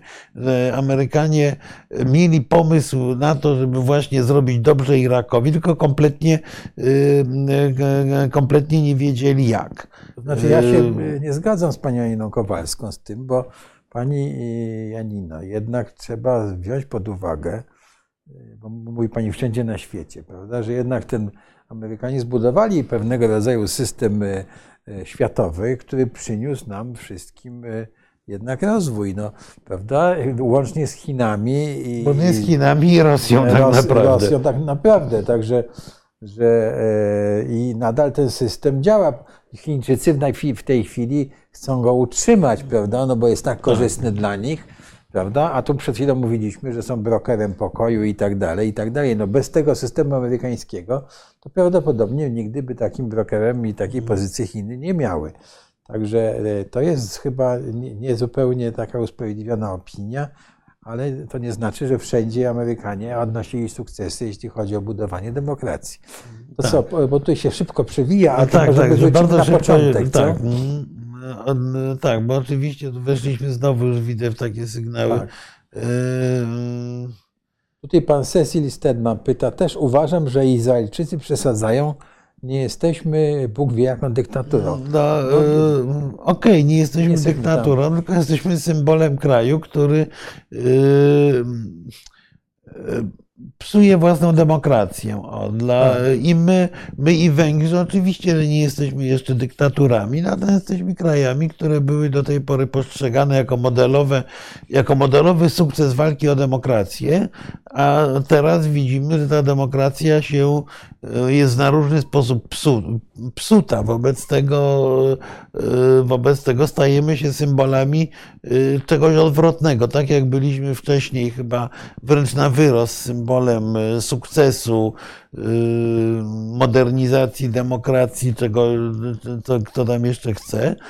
O tyle, o tyle w tej chwili też na wyrost jesteśmy stawiani w gronie dyktator. Dyktatur. Tak, bo tu jeszcze zwróćmy uwagę, bo jak mówisz o Węgrzech, to Unia Europejska nie ma pretensji do Węgier akurat o system, zmianę systemu tak. prawnego. Dlaczego? Dlatego, że Węgrzy mieli większość konstytucyjną tak. i system został zmieniony przez, zgodnie z zasadami. zasadami. W Polsce system został zmieniony niezgodnie z zasadami. O to jest główny spór, prawda? Znaczy, no, tak, ale nie, nie, nie, nie do końca oczywiście. No, trudno, y, trudno akceptować y, y, system, który jest y, trochę niekompatybilny z y, wartościami unijnymi, no, ale to tak, jest ale, kompletnie ale, inną ale, rozmowę. Na, na kompletnie inną rozmowę, ale, ale ten spór z Brukselą jest często u nas niezrozumiały i musimy chyba jakoś zrobić osobną audycję na ten temat. Tak, White Eagle mówi, że Scholz poparł starania Ukrainy i Mołdawii o członkostwo w Unii, jednak rozszerzenie musi być powiązane z reformą instytucjonalną Unii, w tym między innymi zniesieniem zasady jednomyślności w głosowaniach.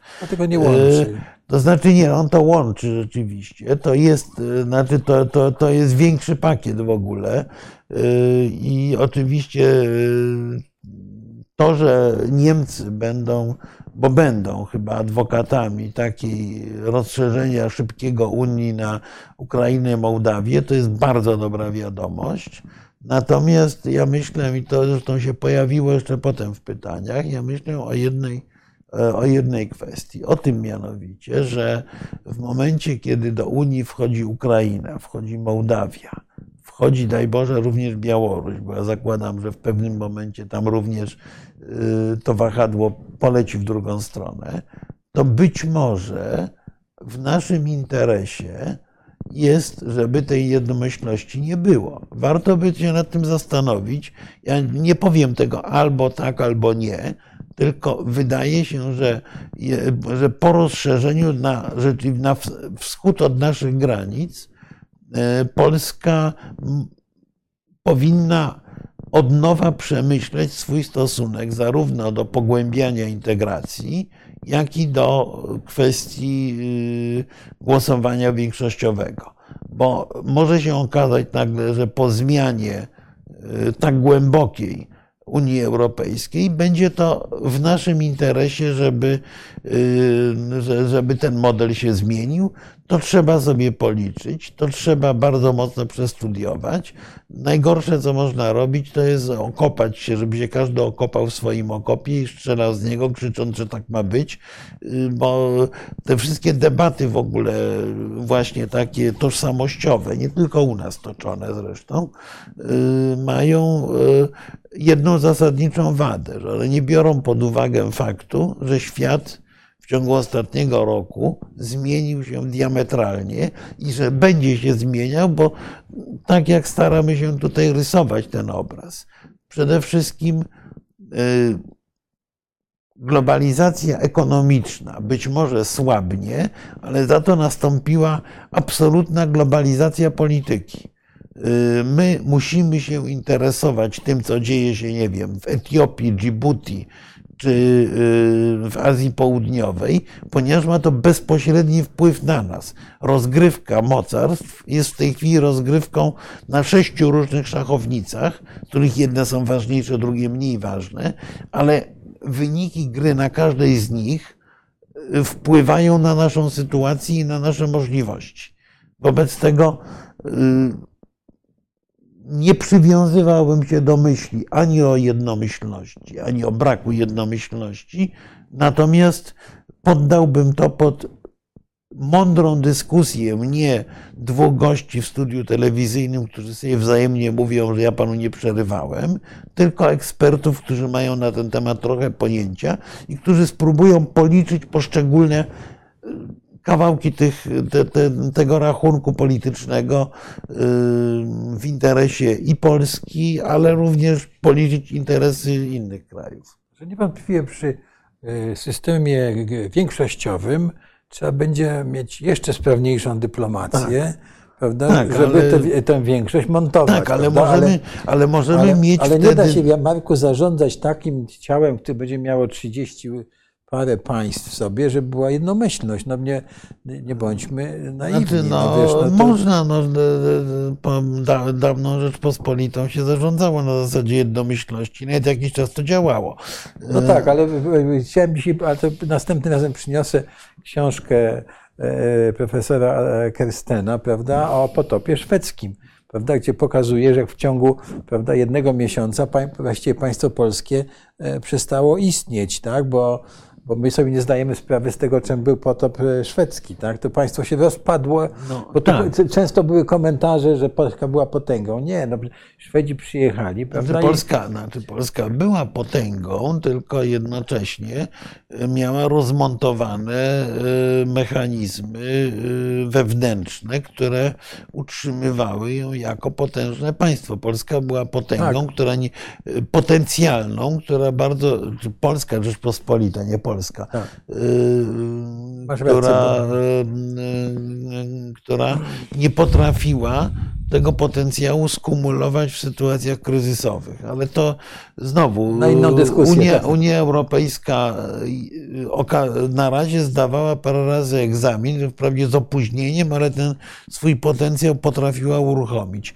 Paradoksalnie ale, ale, epidemia COVID-u była tego dowodem. Tak, ale poruszała się, że tak powiem, na granicy y, y, możliwości traktatowych, tak? tak? No bo były tworzone tak, przez, przez dobrych no przywódców. Mówię, dlatego rozszerzenie na, na nadzwyczajne obszary, środki tak, były tworzone, tak, prawda? Dlatego rozszerzenie na te obszary wschodnie y, będzie wymagało niewątpliwie nowych mechanizmów, ale z kolei to, że Niemcy stają się sojusznikiem rozszerzenia, to jest niesłychanie ważne. Bez Niemiec by tego rozszerzenia się nie dało przeprowadzić. No, jeszcze nie zdajemy sobie sprawy, że to rozszerzenie będzie nas też kosztowało, prawda? No, będzie, oczywiście. Tak, że to już nie, nie będziemy mieli funduszy spójności, tylko my będziemy dokładali do funduszy spójności. Trzeba No, zdawać sobie z tego tak. sprawę, że już No tak, ale się- tak samo te decyzje z kolei o przyjęciu, o przyjęciu Polski podejmowali Hiszpanie dokładnie z tą samą świadomością. Tak. E, Dobrze, tutaj mamy e, dyskusję, że Scholz ma rację, to pomijamy. E, Iran e, ciągle do SBA Rosji wysyła drony, pisze tutaj pan Sośnicki. No, to tak, obawiam się, że to tak. jest prawda, że do, jaka powinna Ale być strategia poczekaj, bo ty- polityczna Polski wobec Chin, Tak. e, pada pytanie. E, I ja powiem brutalnie. No, w tej chwili jesteśmy w sytuacji takiej, w której e, dla nas podstawowym, absolutnie podstawowym elementem to nie musi być ad infinitum, ale na teraz, na najbliższe kilka lat, podstawowym elementem jest to, żeby nad Polską był utrzymany parasol amerykański. Wobec tego swoboda działania wobec Chin zwłaszcza jest w Polsce bardzo ograniczona i musimy się dostosowywać do polityki amerykańskiej. Jakby to brutalnie nie zabrzmiało, to, y, to po prostu po- polityka, y, polska polityka wobec Chin jest polityką w jakimś stopniu podporządkowana priorytetowi Stanów Zjednoczonych i możemy się poruszać w bardzo wąskim korytarzu swobody, nie mówiąc o tym, że y, współpraca z Chinami, y, no jak y, dowodzi przykład wszystkich, od Niemiec do Litwy, bym powiedział, jest grą niesłychanie ryzykowną. Jeżeli w pewnym nie jesteśmy zdecydowani, że w pewnym momencie ponosić cenę polityczną za kooperację gospodarczą, to się może okazać, że ta współpraca jest nieopłacalna. Y, Myślę, że znowu to jest, y, to jest kwestia y, konieczności głębokiego przemyślenia dwóch rzeczy. Po pierwsze, do, momentu, kiedy, do momentu, kiedy jest nam niezbędny ten szczelny parasol amerykański, to nie ma tematu.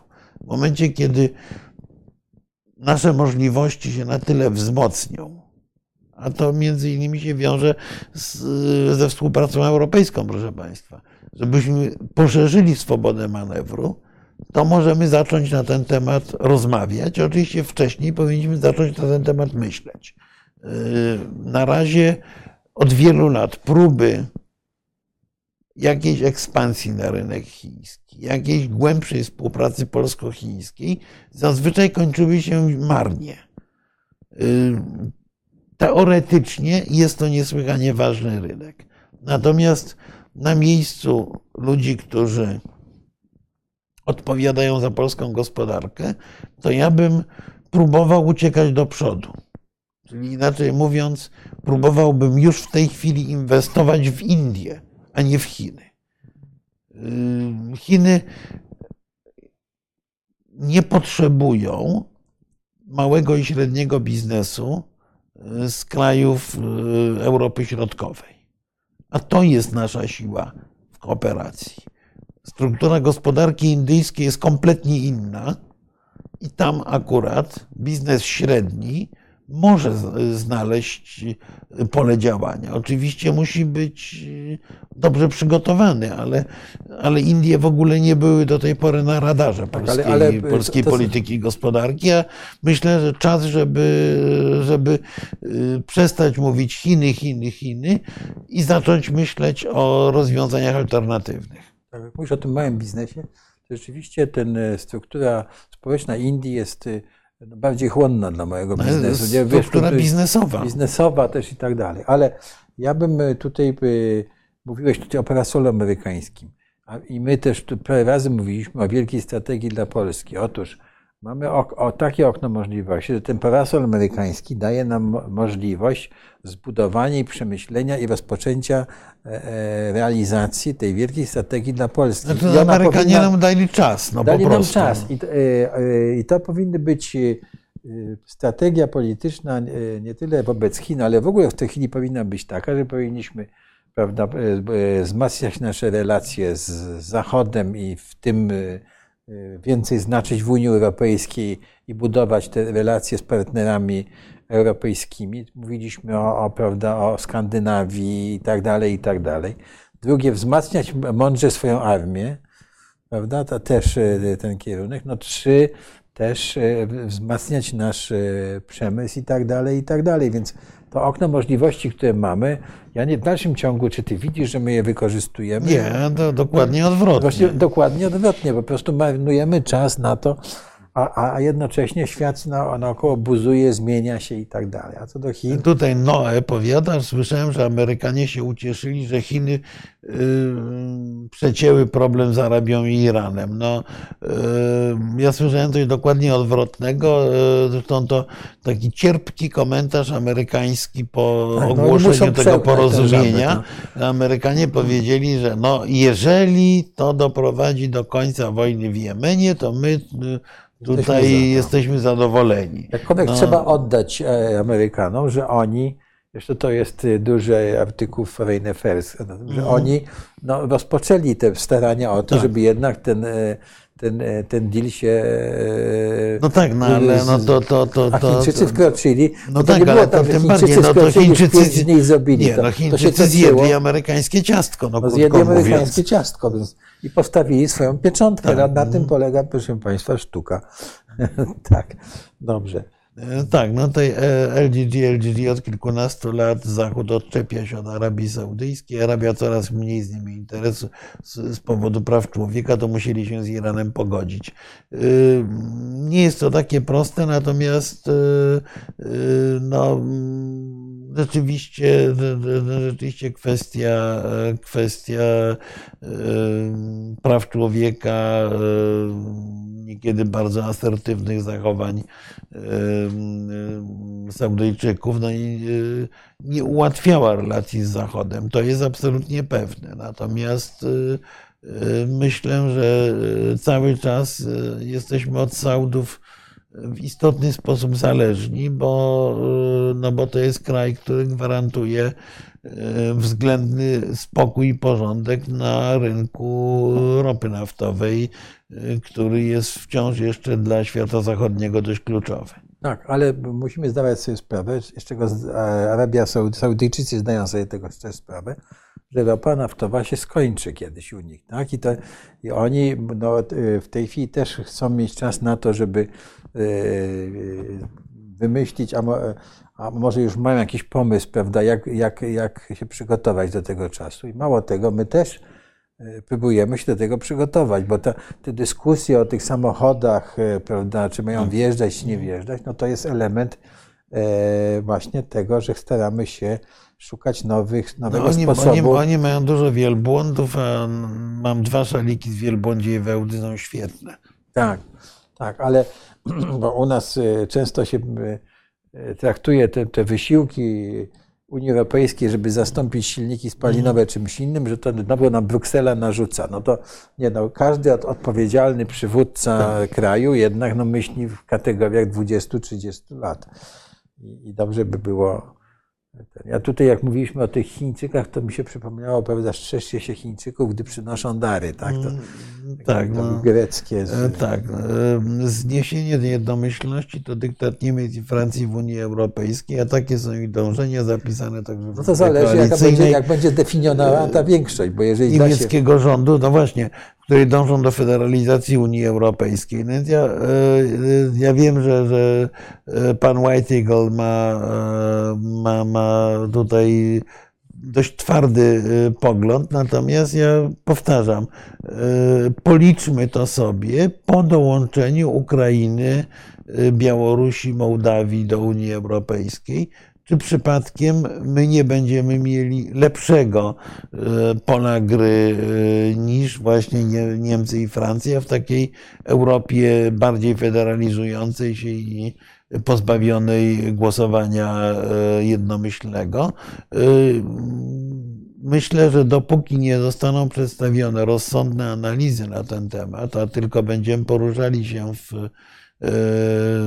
polu stereotypów, to nikt nikogo nie przekona, ale myślę, że poruszanie się w polu stereotypów jest trochę stratą czasu. No, po prostu każdy rząd każdego państwa myśli w kategorii interesów tego państwa. I byłoby dobrze, żeby dowolni rządzący w Polsce myśleli właśnie z ołówkiem w ręku, jak zrealizować interes Rzeczpospolitej, a nie mówić, że albo jesteśmy tacy, albo jesteśmy inni bez realnego, realnej oceny sił. Tak, albo by też postępować w kategoriach emocji, Tak. prawda? Bo nie lubimy Niemców, czy nie lubimy Francuzów, prawda? No to wtedy nie. No to... Tak, to człowiek Xboxa przypomina, że Niemcy byli w Katarze i Arabii niedawno po gaz i ropę. No i bardzo dobrze, lepiej, że kupowali u nich niż w Rosji. Tak, no Niemcy nie byli tylko tam, ale byli, byli też w e, Brazylii, byli też w Indiach. No, Tak. Także Tak, no to jest ta kwestia tej federalizacji y, Unii Europejskiej. Ja y, powtórzę jeszcze raz. y, Mnie się wydaje, że y, może y, Unia Europejska w tej chwili, proszę Państwa, jest tak naprawdę hybrydą trzech form ustrojowych. Unia Europejska dzisiaj ma parę elementów traktatu międzynarodowego po prostu. Przede wszystkim większość traktatu lizbońskiego to jest traktat o charakterze konfederacyjnym, czyli luźnego związku państw, ale czegoś więcej niż tylko pakietu traktatów je łączących. A równocześnie Unia Europejska ma kilka elementów federalnych już, tworzących z niej coś w pobliżu organizmu państwowego. Tu wystarczy pamiętać o euro, czy, czy właśnie Trybunale Sprawiedliwości Unii Europejskiej, bardzo wielu regulacjach celnych i tak dalej, które niekiedy na przykład wykraczają dalej niż uprawnienia poszczególnych stanów Stanów Zjednoczonych wobec, wo, wo, wobec rządu federalnego. To, to, jest, to, to jest taka hybryda i mówienie o tym, że zmierzamy w stronę federacji czy w stronę rozpadu i tak dalej, jest w, dużej stopniu, w dużym stopniu uzależnione od dwóch rzeczy. Po pierwsze, od interesów ekonomicznych Europy, czy wręcz od interesu państwowego Europy, bo zmierzamy, jestem o tym akurat absolutnie przekonany, że zmierzamy do świata nowego koncertu mocarstw, ale mocarstw, mocarstw olbrzymów. Indii, Rosji, Chin, Stanów Zjednoczonych, Rosji, prawdopodobnie wciąż jeszcze w tym klubie, czy Brazylii, która pewnie do tego klubu jakoś doszlusuje. I Europa, żadne państwo europejskie z Niemcami na czele nie ma wystarczającego potencjału, żeby uczestniczyć w tej grze jako mocarstwo. Natomiast Europa jako całość takim mocarstwem być może.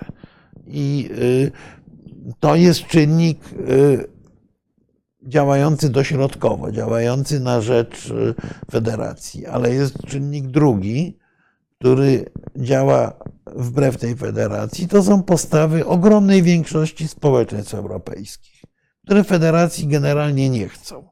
To nie jest tak, że Francja i Niemcy chcą. Ja bym powiedział inaczej. Ogromna część elit decyzyjnych Europy, Europy Zachodniej właściwie w, prawie w całości, a Europy Środkowo-Wschodniej w większości chce federacji. Natomiast nie chcą jej społeczeństwa. I problemem jest to, żeby władze w demokratycznym świecie nie mogą działać wbrew społeczeństwom. Wobec tego, jeżeli mamy w ogóle mówić o federacji, czy jest to utopia, czy nie utopia, to przede wszystkim musi to być poprzedzone bardzo intensywnym dialogiem rządzących, elity politycznej, jak zwał, tak zwał, z obywatelami, na temat tego, jak ten, ta przyszła Europa ma wyglądać. Takim pomysłem miała być ta konferencja o przyszłości Europy, tak naprawdę. No i akurat ją wykończyła pandemia, czyli można powiedzieć, że siła wyższa, y, ale jak ktoś inny y, woli powiedzieć, y, Pan Bóg uderzył pięścią w stół, żeby tej konferencji jeszcze nie przeprowadzić. Niemniej taka debata w skali krajowej, w skali europejskiej odbyć się musi, bo największym zagrożeniem dla Europy jest rozjeżdżanie się postaw elit i postaw obywateli, bo to grozi rzeczywiście rozpadem. Tak, a ja muszę powiedzieć, odpowiadając panu White, czy pani White Eagle, że ja fascynuję się tym, czy Europa może być sfederalizowana bardziej. I muszę powiedzieć, że ten pomysł mnie bardzo pociąga, bo uważam, że to było bardzo ciekawe takie no, funkcjonowanie różnych narodów, które muszą się zbliżyć, żeby bardziej poznawać swoje interesy, no bo ciągle e, mamy te bariery, które, prawda, nie, nie, jednak mimo Unii Europejskiej nie, swobodnego przepływu ciągle jesteśmy sobie obcymi, tak, i po prostu, a, a jednocześnie jesteśmy kulturowo przecież tacy, to sami, prawda? Mamy te same korzenie kulturowe, e, chrześcijańskie, prawda? E, mamy te same wartości w ogromnej mierze, rozumiemy o czym mówimy, mamy dużo wspólnych kodów kulturowych i po prostu to, to, jest, to jest jeden element. Mnie to fascynuje, żeby to, z, nie, oczywiście tego nie doczekam, ale, ale żeby zobaczyć jaka będzie, ale obawiam się też, że e, może być tak, że to będzie że przyszłość będzie albo pomiędzy jednak jakąś formą federalizacji, albo unicestwieniem e, no w sensie takim, że po prostu e, po, po Polska znajdzie się w jakiejś zupełnie strefie prawda, nie, nie, nie bytu, no nie, nie, nie, tylko, nie, nie tylko Polska. No. obcej kultury i tak dalej, i tak dalej. Więc... Nie tylko Polska zresztą, no Europa może stać się wtedy polem rozgrywki Oczywiście, mocarstw, tak. gdzie tak gdzie każdy, z, każdy z krajów, tak. znowu łącznie z tymi Niemcami i Francją, będzie pionkiem tych większych graczy. Tak, i będziemy po prostu pionkiem i po prostu nie stracimy już zupełnie kontrolę nad tym, my Polacy, e, co będziemy mieli, jakie będziemy mieli państwo, jaką będziemy mieli tę Europę i tak dalej, i tak dalej. Natomiast rzeczywiście kluczem w jakimś sensie jest tutaj Ukraina, bo e, istotnie Federacja Europejska, e, taką jaką rysowano do lutego 2022 roku, to byłaby ta federacja zarządzana przez y, tandem y, niemiecko-francuski jako najsilniejszy i ekonomicznie, i politycznie, y, i gospodarczo fragment Europy. Natomiast po 22, po 24 lutego ubiegłego roku zdarzyły się dwie rzeczy. Po pierwsze, Niemcy udowodniły, że nie są w stanie udźwignąć przywództwa Europy w sytuacji kryzysowej. Wypisały się z tego przywództwa i będzie bardzo trudno do tego przywództwa wrócić. Z drugiej strony pojawiła się perspektywa szerszej, większej Europy, tej właśnie z udziałem Ukrainy, e, a to oznacza, że te wszystkie rachunki, o głosowaniu w Europie, y, o tym, jak będą rozłożone wpływy w Europie, jakie będą osie przyszłej Unii Europejskiej, y, się zmieniają. I o ile, jak mówię, półtora roku temu rzeczywiście rozmowa o federacji mogła być rozmową o zagrożeniu dominacją dwóch krajów, czy, czy no raczej dwóch krajów y, zachodniej Europy, o tyle w tej chwili y, bardzo wyraźnie z różnych powodów możemy mówić o tym, że Europa jest bardziej zrównoważona. Jeżeli będzie w tej Europie 40 milionów Ukraińców, 10 milionów Białorusinów, 3 miliony Mołdawian, to, y, to nagle ta wschodnia flanka Europy może przeważać w różnych, w różnych konfiguracjach y, w, w sytuacji, kiedy będzie podejmowana decyzja większością. Musimy chyba przyspieszyć odpowiedzieć na pytania. Tak, tak, tak, tak. tak się rozgadaliśmy strasznie, a tu Państwa nie, tak, tutaj y, ma, mamy znowu tą całą kwestię wewnętrzną, czy PiS z Unii, y, Polskę z Unii wyprowadzi y, i tak dalej. Ja nie, Państwa, chcia, nie chciałbym się do tego Państwa, odnosić. Zależy od nas, mamy tak, wybory. Tak jest. Od nas zależy, czy jeszcze ciągle od nas zależy. Tak. Naprawdę, mhm. kogo wybierzemy. Tutaj chciałbym Państwu zwrócić uwagę na, na jedną kwestię mianowicie kwestię rolnictwa, prawda, która w tej, Polsce, w tej chwili w Polsce zaczyna być bardzo żywa. Otóż wojna na Ukrainie ma, okazuje się, nie tylko wymiar dostawy broni i przyjmowania uchodźców, ale ma też wymiar tego, jak sobie rolnictwo polskie poradzi z tą wojną napływem zboża, prawda? I, i coś się okazuje. Okazuje się, proszę Państwa, że e, e, prawdopodobnie e, E, dużo wskazuje na to, że nasi przedstawiciele w Sejmie, w rządzie i tak dalej, no w ogóle nie, ani nie przewidzieli tej sytuacji, ani sobie z nią nie radzą. No, nie, nie, nie stworzono mechanizmu, żeby e, to zboże jechało przez Polskę i jechało do portu, było eksportowane. Tak? I teraz ci rolnicy, którzy protestują, prawda, oni E, powinni w zasadzie, moim zdaniem, mieć w dużej mierze pretensje do siebie, bo oni mają swoje izby rolnicze, za które my wszyscy płacimy, prawda? Co robią ci przedstawiciele? Tak? I no, osoby, które, które no, wybrali, to... które powiedziały, my się wami zajmiemy, wy się nie bójcie, nagle nawaliły. No więc jak się zbliżają te wybory, no to patrzmy, żeby poseł jakiś miał jakieś pojęcie o sprawach międzynarodowych, prawda, żeby patrzył szeroko na świat, żeby rozumiał w ogóle, co się dzieje, a nie, że wszystkich sytuacja zaskakuje i trzeba demonstrować, prawda, i, i, i no, sytuacja jest y, dla rolników y, zła, no bo y, nie mają, mówiliśmy tu wiele razy, prawda, brakuje polskim firmom i rolnikom kapitału. I teraz co, oni mają zboże, które jest dla nich kapitałem. Nie mogą tego zboża kupić, sprzedać, nie mają pieniędzy na prawda, kolejne zasiewy. Tak, kolejne zasiewy. zasiewy. Do tego dochodzi jeszcze inflacja, która rolników zawsze najbardziej kosztuje, bo jest dużo czasu upływa pomiędzy inwestycją a realizacją tej inwestycji, prawda, się dostaje mniej pieniędzy i tak dalej, i tak dalej.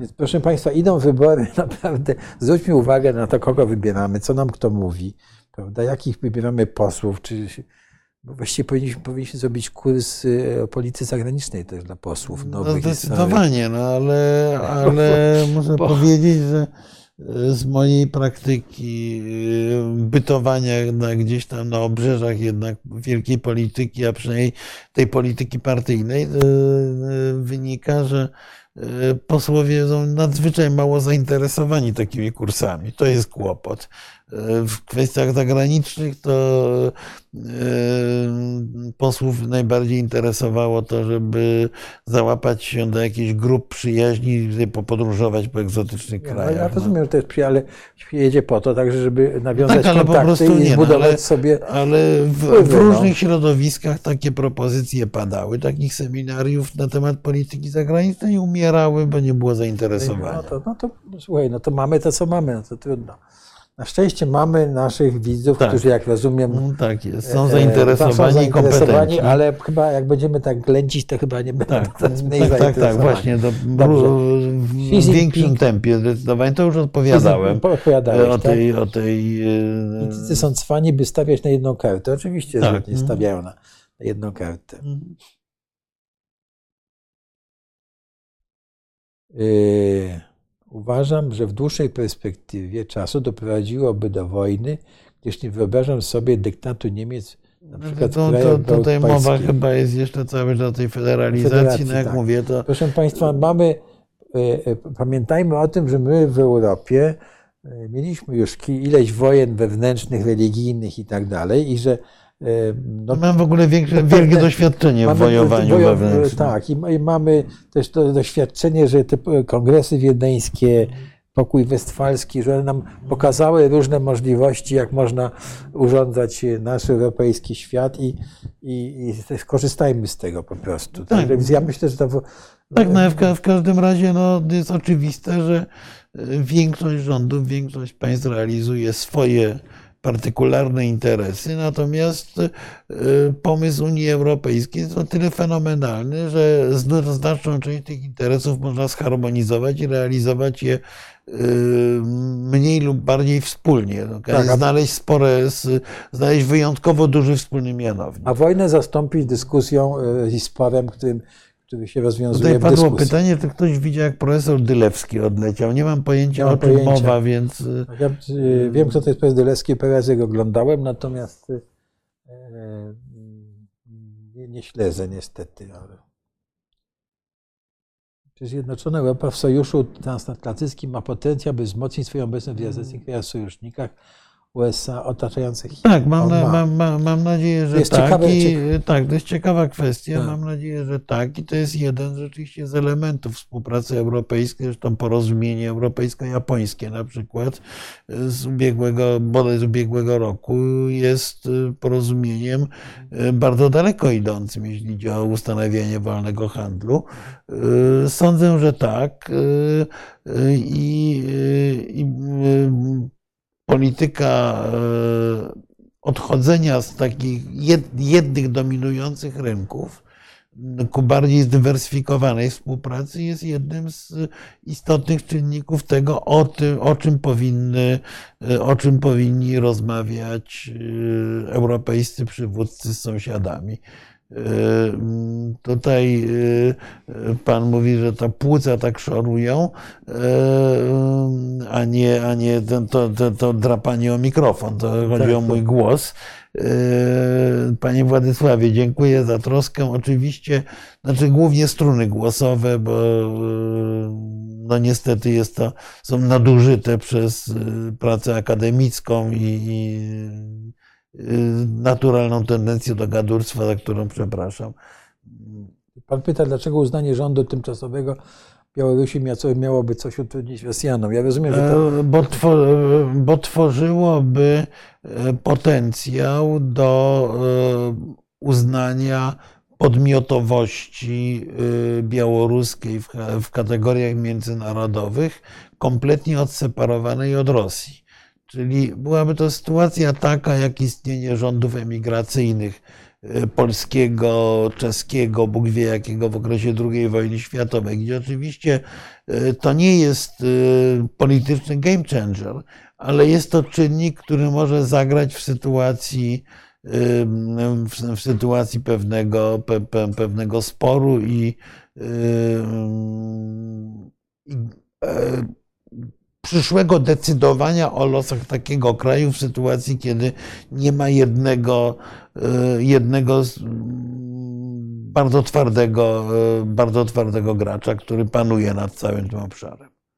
E, pani nam zwraca uwagę, że jakiś jest, że pyta to nad Polską jest parasol jakiś i nie boją się bomby atomowej, co tu gadać, wybrany naród. Odmówiliśmy o tym, że tak. mamy to. Otóż znaczy ten, ten parasol bezpieczeństwa nie tylko nad Polską, ale również nad całą Europą jest rozpostarty. Y, zapewniam, że gdyby go nie było w ogóle, to, to, to, to różne brzydkie rzeczy z nieba by mogły na nas spadać. Jak mówię, nie tylko dla nas, nie tylko na nas. Y, amerykańskie gwarancje bezpieczeństwa są y, jak na razie dość podstawowym elementem budującym Y, kształt polityczny w Europie. Tutaj cała ta dyskusja o tym zubożonym uranie też mieszanie się Unii Europejskiej w sprawy Białorusi przed wkroczeniem Rosji na Ukrainie za pomocą, jak pan to nazwał, demokratycznych sił Białorusi i wydatny w tym udział Rzeczpospolitej. Znaczy, no, ja oceniam, znaczy ja oceniam tak, że Unia wmieszała się za mało na Białorusi przecież w roku 2020 mieliśmy do czynienia z czymś, co jakoś tam przypominało powstanie narodowe. To był olbrzymi ruch protestu e, przeciwko sfałszowaniu wyborów. E, I, i panie Tomaszu, ja myślę, że warto przyjąć czasem własną perspektywę. Jak byśmy ocenili, czy jak ocenialiśmy słabą reakcję Zachodu na stłumienie ruchu Solidarności i na stan wojenny. Więc myślę, że niestety to wmieszanie się było również za słabe, bo a w każdym razie było nieskuteczne. No więc y, y, Polska w tym miała bardzo niewielki udział, notabene w tym wspieraniu sił demokratycznych. Raczej po fakcie mieliśmy ten udział. Y, można dyskutować. W Polsce jest spór na ten temat, czy należało grać w cudzysłowie na odciąganie Łukaszenki od Rosji, czy należało w pewnym momencie zagrać na wsparcie e, środowisk demokratycznych. I o ile przed rokiem 2020 wydaje mi się, że e, istniało jakieś pole działania, które mogło pozwolić na odciągnięcie Łukaszenki od Rosji, o tyle po wybuchu fali represji myśmy nie mieli wyjścia. Zaangażowanie w poparcie sił demokratycznych było jedynym możliwym działaniem, ponieważ y, poziom represji i terroru na Białorusi był absolutnie bezprecedensowy. I wmieszanie się niestety nastąpiło na tyle późno, że nie, potra- że, że y, nie, zmieniło, nie, nie zmieniło sytuacji, nie zmieniło reguł gry. Że to prawda, że Scholz towarzysko sobie rozmawia z Putinem. Znaczy ja rozumiem, że Scholz dzwoni co jakiś czas do Putina, bo, bo mówił o no tym. Rzadko ale... dzwonił, tak, tak ale, ale, ostatnio, ale, ostatnio jakby mniej. No, yy, my, myślę, że, myślę, że po ogłoszeniu, że Putin jest pod listem gończym, to już nie będzie dzwonił, bo no. nie wypada. Tak. Tu mamy komentarze i dyskusje między państwem, pociski. tak, no bo to był spór o te pociski, to, to, to tak powiem, na, na, na, na, na bieżąco. Planowanie wizyta Macrona i von der Leyen w Pekinie może być początkiem negocjacji w sprawie zakończenia wojny, a umieszczenia atomówek na Białorusi to polepszanie punktu wyjściowego przez Rosję. E, raczej nie. To jest możliwa opcja. E, natomiast, e, na, natomiast myślę, że myślę, że nie, bo e, bądźmy realistami. Decyzję o pokoju i wojnie decyzja o pokoju i wojnie nie może być podjęta bez udziału Waszyngtonu i bez udziału Kijowa. Y, no a tutaj.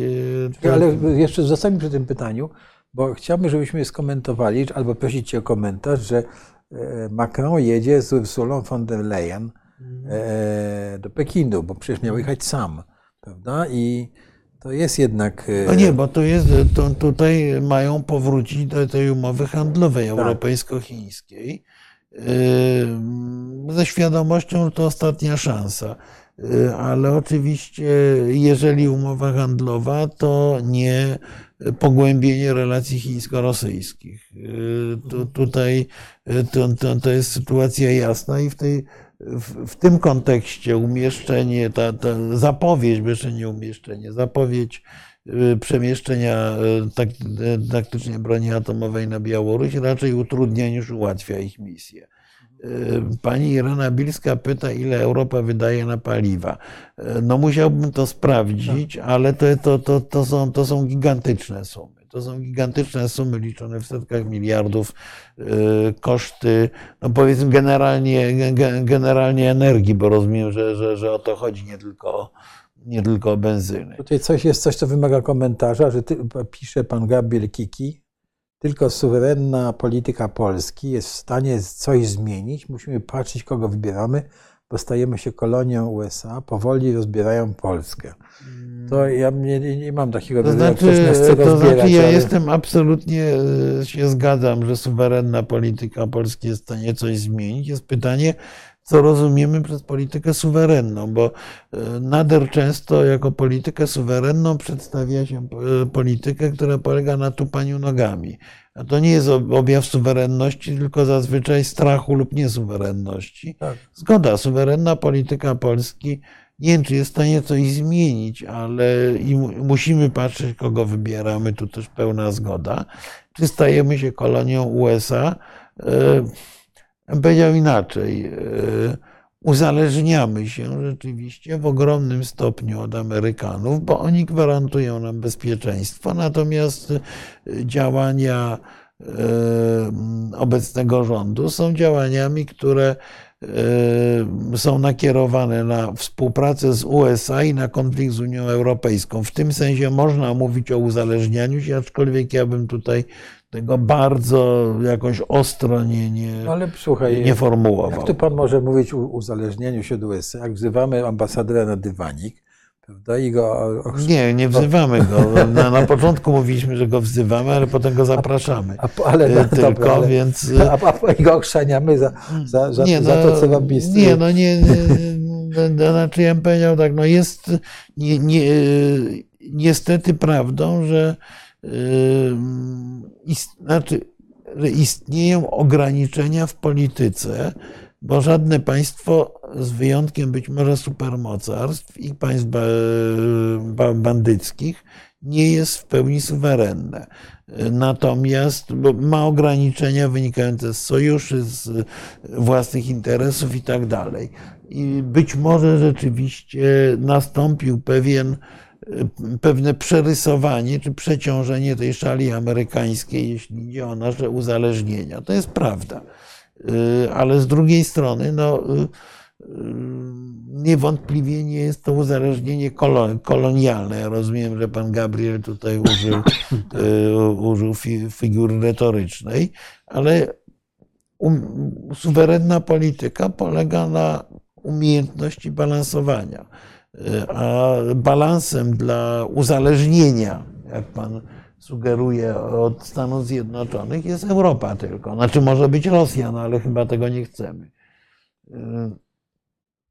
Nie wiem, czy zdążymy wszystkie kwestie poruszyć. Słuchaj, E, tak, no tutaj Węgry zostaną zmuszone do posłuszeństwa, jak Polska i tyle bufor między Zachodem i Rosją.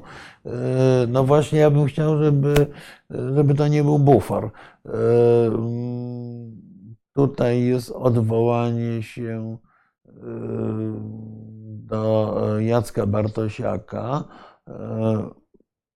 lepsze dla Ukrainy po wstrzymaniu walk będzie wsparcie wojskowe w regionie Szwecji, Finlandii, Niemiec, Polski niż sam sojusz wojskowy z Polską.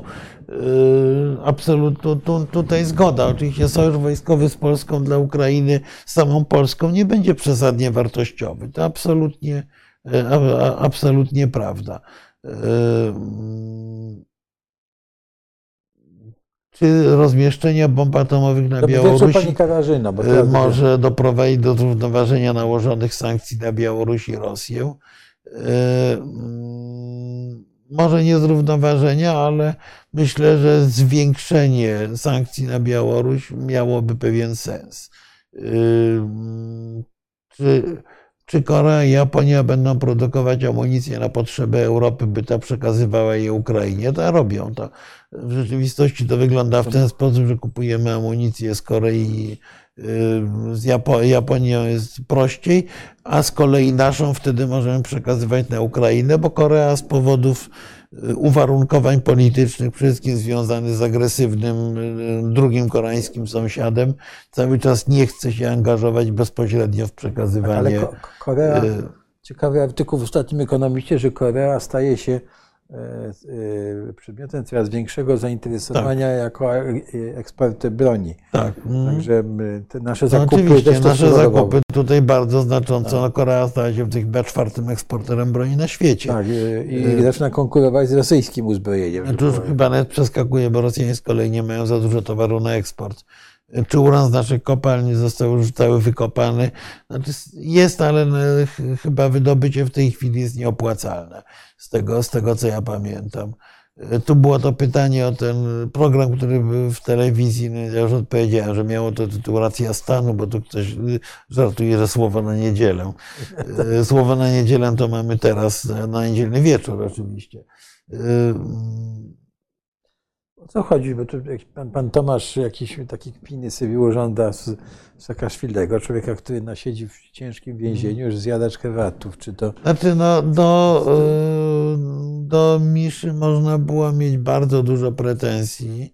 On się rzeczywiście ostatnio zagubił, natomiast Natomiast to, co to robią obecne władze Gruzji, wydaje się być y, niewłaściwe i szkodliwe dla Gruzji. Y, I właśnie to, to zaczyna być to taką, y, zaczyna być to taką y, niemiłą zemstą. No. Tak, znaczy tam, są elementy, ty, mówiliśmy o tym zresztą. Tak. Co panowie sądzą o sytuacji we Francji? Czy w ostatecznym rozrachunku nie doprowadzi do wsparcia sił skrajnych? Panie Znaczy może. mogę na chwilkę prosić te slajdy? Tu państwo chce coś pokazać, jeśli chodzi o slajdy. Dobrze, momencik. Dół. O, proszę państwa, tutaj jest e, pokazane. e, e, Panie Krzysztofie, bo razem chyba przyłączamy. Tu jest pokazane, ile osób uczestniczyło w różnych Protestach protestach jeśli chodzi o protesty przeciwko reformie emerytur, prawda? I różnymi kolorami jest pokazane w różnych latach. I proszę zwrócić uwagę, że na przykład w roku e, 2000 e, ten pomarańczowy, to jest 2010, prawda? Te protesty były nie mniej e, gwałtowne, tak? Tu Tak, mamy, e, no, no, no, nie, nie, nie mniej rzeczywiście ta wewnętrzna destabilizacja we Francji w połączeniu z generalnym, z generalnym bałaganem w Europie jest groźna. Jest, jest groźne, ale to pokazuje to jako ciekawostkę, że e, przypomnijmy, Tak. że e, to wróćmy do komentarzy, panie Krzysztofie, dziękuję, e, że e, to nie jest nic nowego we Francji, że po prostu e, no, Francuzi właściwie e, oni się bronią przed tym, o, co my mamy u nas. Tak, mamy 60 natomiast, natomiast tutaj w tym pytaniu jest istotna ta druga część, czy to nie doprowadzi do wsparcia sił skrajnych. Pamiętajmy, że w 2010 roku poparcie dla Frontu Narodowego było na poziomie 10-12%, Tak. a w tej chwili jest 40%, więc, więc oczywiście to zagrożenie autentycznie istnieje i władze francuskie mają tego świadomość, że poruszają Ale, się po e, bardzo po, po, po, po, po, po bardzo y, cienkiej linii. Tak, ma, ma, tutaj nawet są takie komentarze, że Macron już stracił Francję dla, dla, dla wprowadzenia tej reformy. E, Zobaczymy, co dalej będzie. No jest, to jest ciekawe zagadnienie. Mamy pociski, pociski, w dalszym ciągu dyskusja. Marku, wybieraj pytanie. Mm, Tak, no nie, no to, no, no, to oczywiście o tym zubożonym uranie można.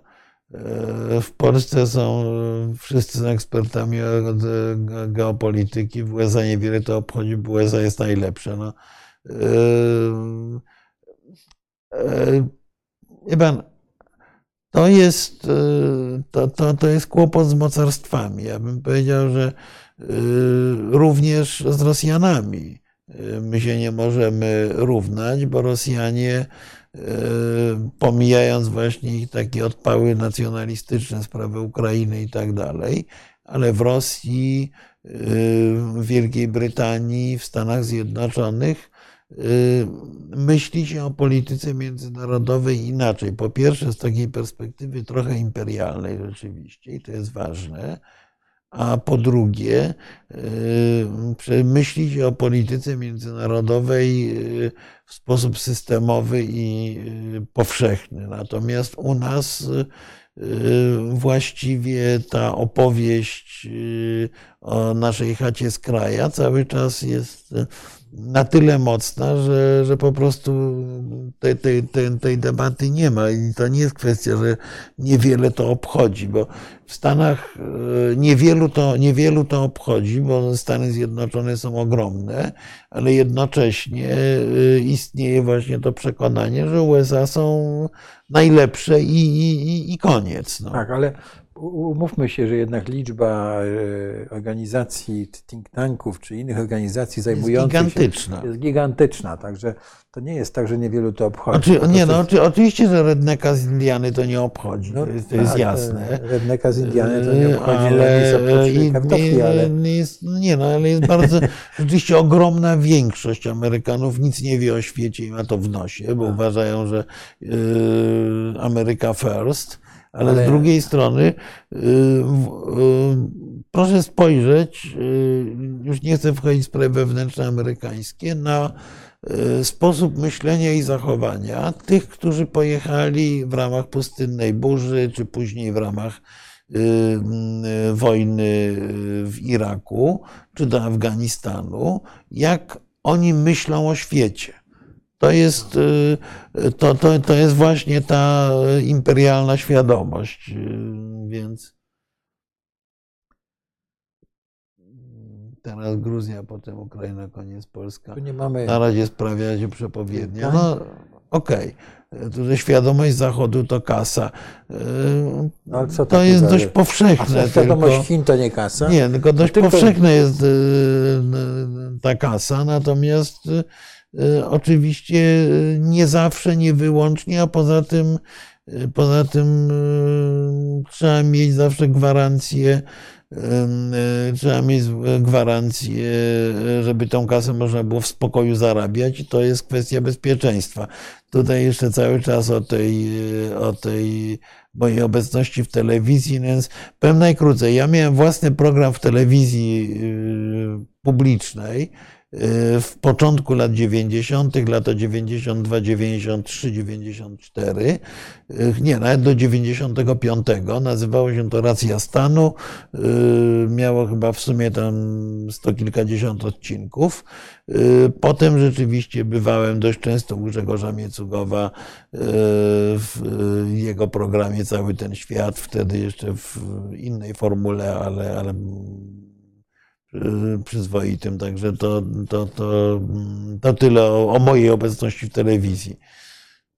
Mamy pytanie. Jak według panów powinna, jaka według panów powinna być strategia Polski w przypadku te- teoretycznego scenariusza rozpadu NATO, Unii Europejskiej lub wewnętrznych konfliktów tych organizacji? Czy Polska ma plany na taki obrót zdarzeń? Z ostatniej części mogę odpowiedzieć, oczywiście nie ma.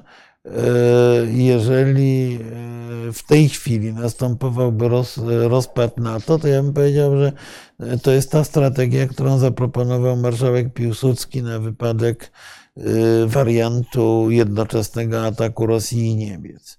Czyli generałowie szablami bronią się na Placu Saskim, bo życia żołnierzy szkoda. E, A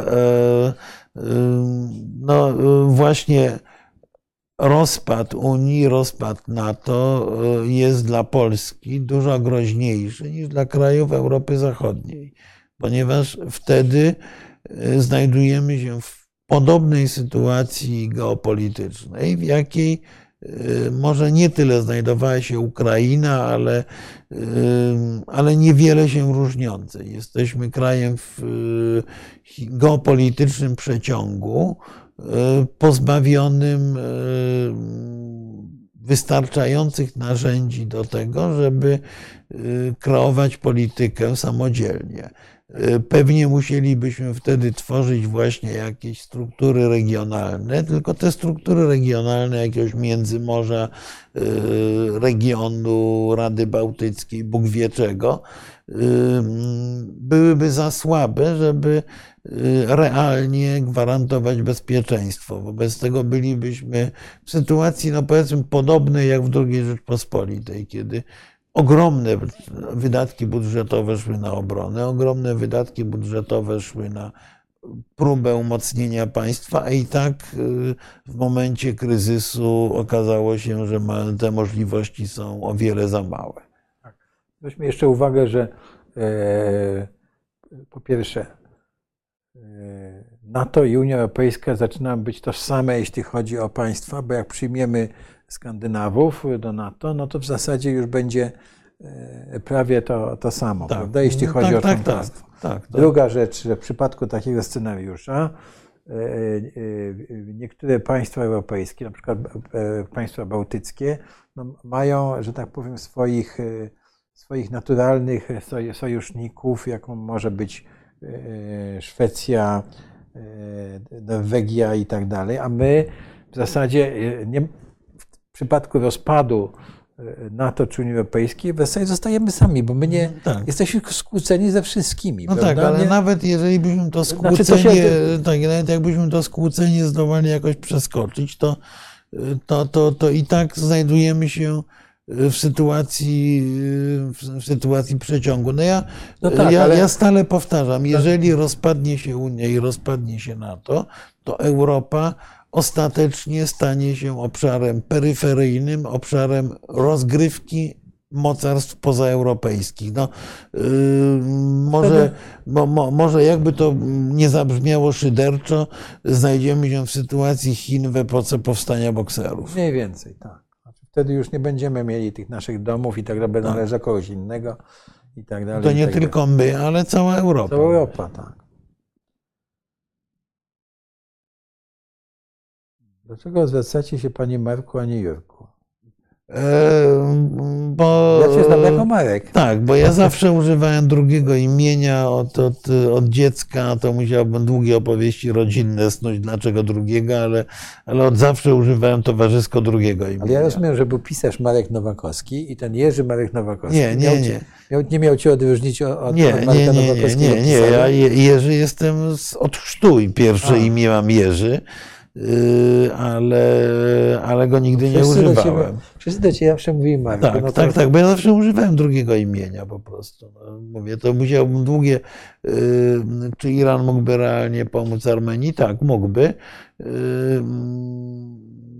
I yy, jest to, jest, jest, to możliwe. Daje sygnał, że y, jest tym zainteresowany w każdym razie, y, z tego co rozumiem. Znaczy, że Tak, Tutaj jest dalsza dyskusja Marku, Jurku, ale Tak. Marek Jurek to z kolei był też... y, Nie, nie, nie, no ale Nie mówię, to, e, to, to, jest, to, to, to jest kwestia zu- zu- zupełnie, zu- zu- zupełnie z kręgu, Tak. z kręgu prywatnych. Pan, Pan Gajda nam, pani Jolanta nam y, mówi o, o strajkach y, w Niemczech. No, więc to tylko poka- pokazuje, jak, y, że wojna ma też oblicza właśnie, prawda, inne. Nie, no a poza tym to tak te dalej. mega strajki, czy to, co dzieje się we Francji, no jest normalną reakcją na pogorszenie się poziomu życia. No to rzeczywiście jest wynik zmiany modelu, między innymi zmiany modelu energetycznego, bo to podnosi ceny. Y, Natomiast y, to powie- powiedzmy sobie szczerze, to jest normalne. No to, co pokazywałeś, y, Piotrze, tą, tą, Tak.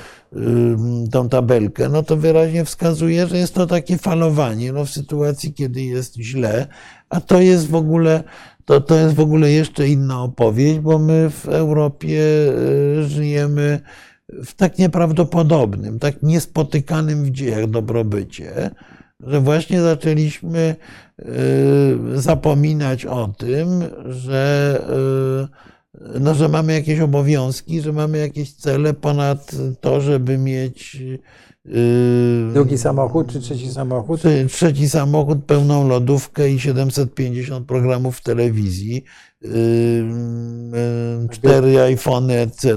Bieżącą a nie, Yy, więc, i- więc ten, ten, ten kłopot, to, to, to jest kłopot, ale proszę Państwa, to też nihil novi subsole. To był jeden z czynników, jak sięgniecie Państwo po historię, to był jeden z czynników upadku Imperium Rzymskiego. Mieszkańcom Rzymu żyło się w pewnym momencie za dobrze.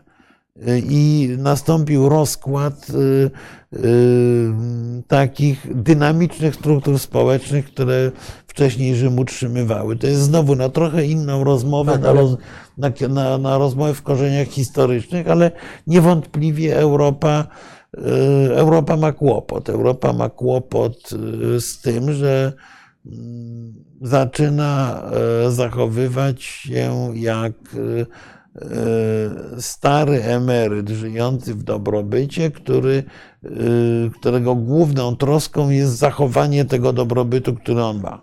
Ale ja tu wspominałem dzisiaj o potopie szwedzkim, tak?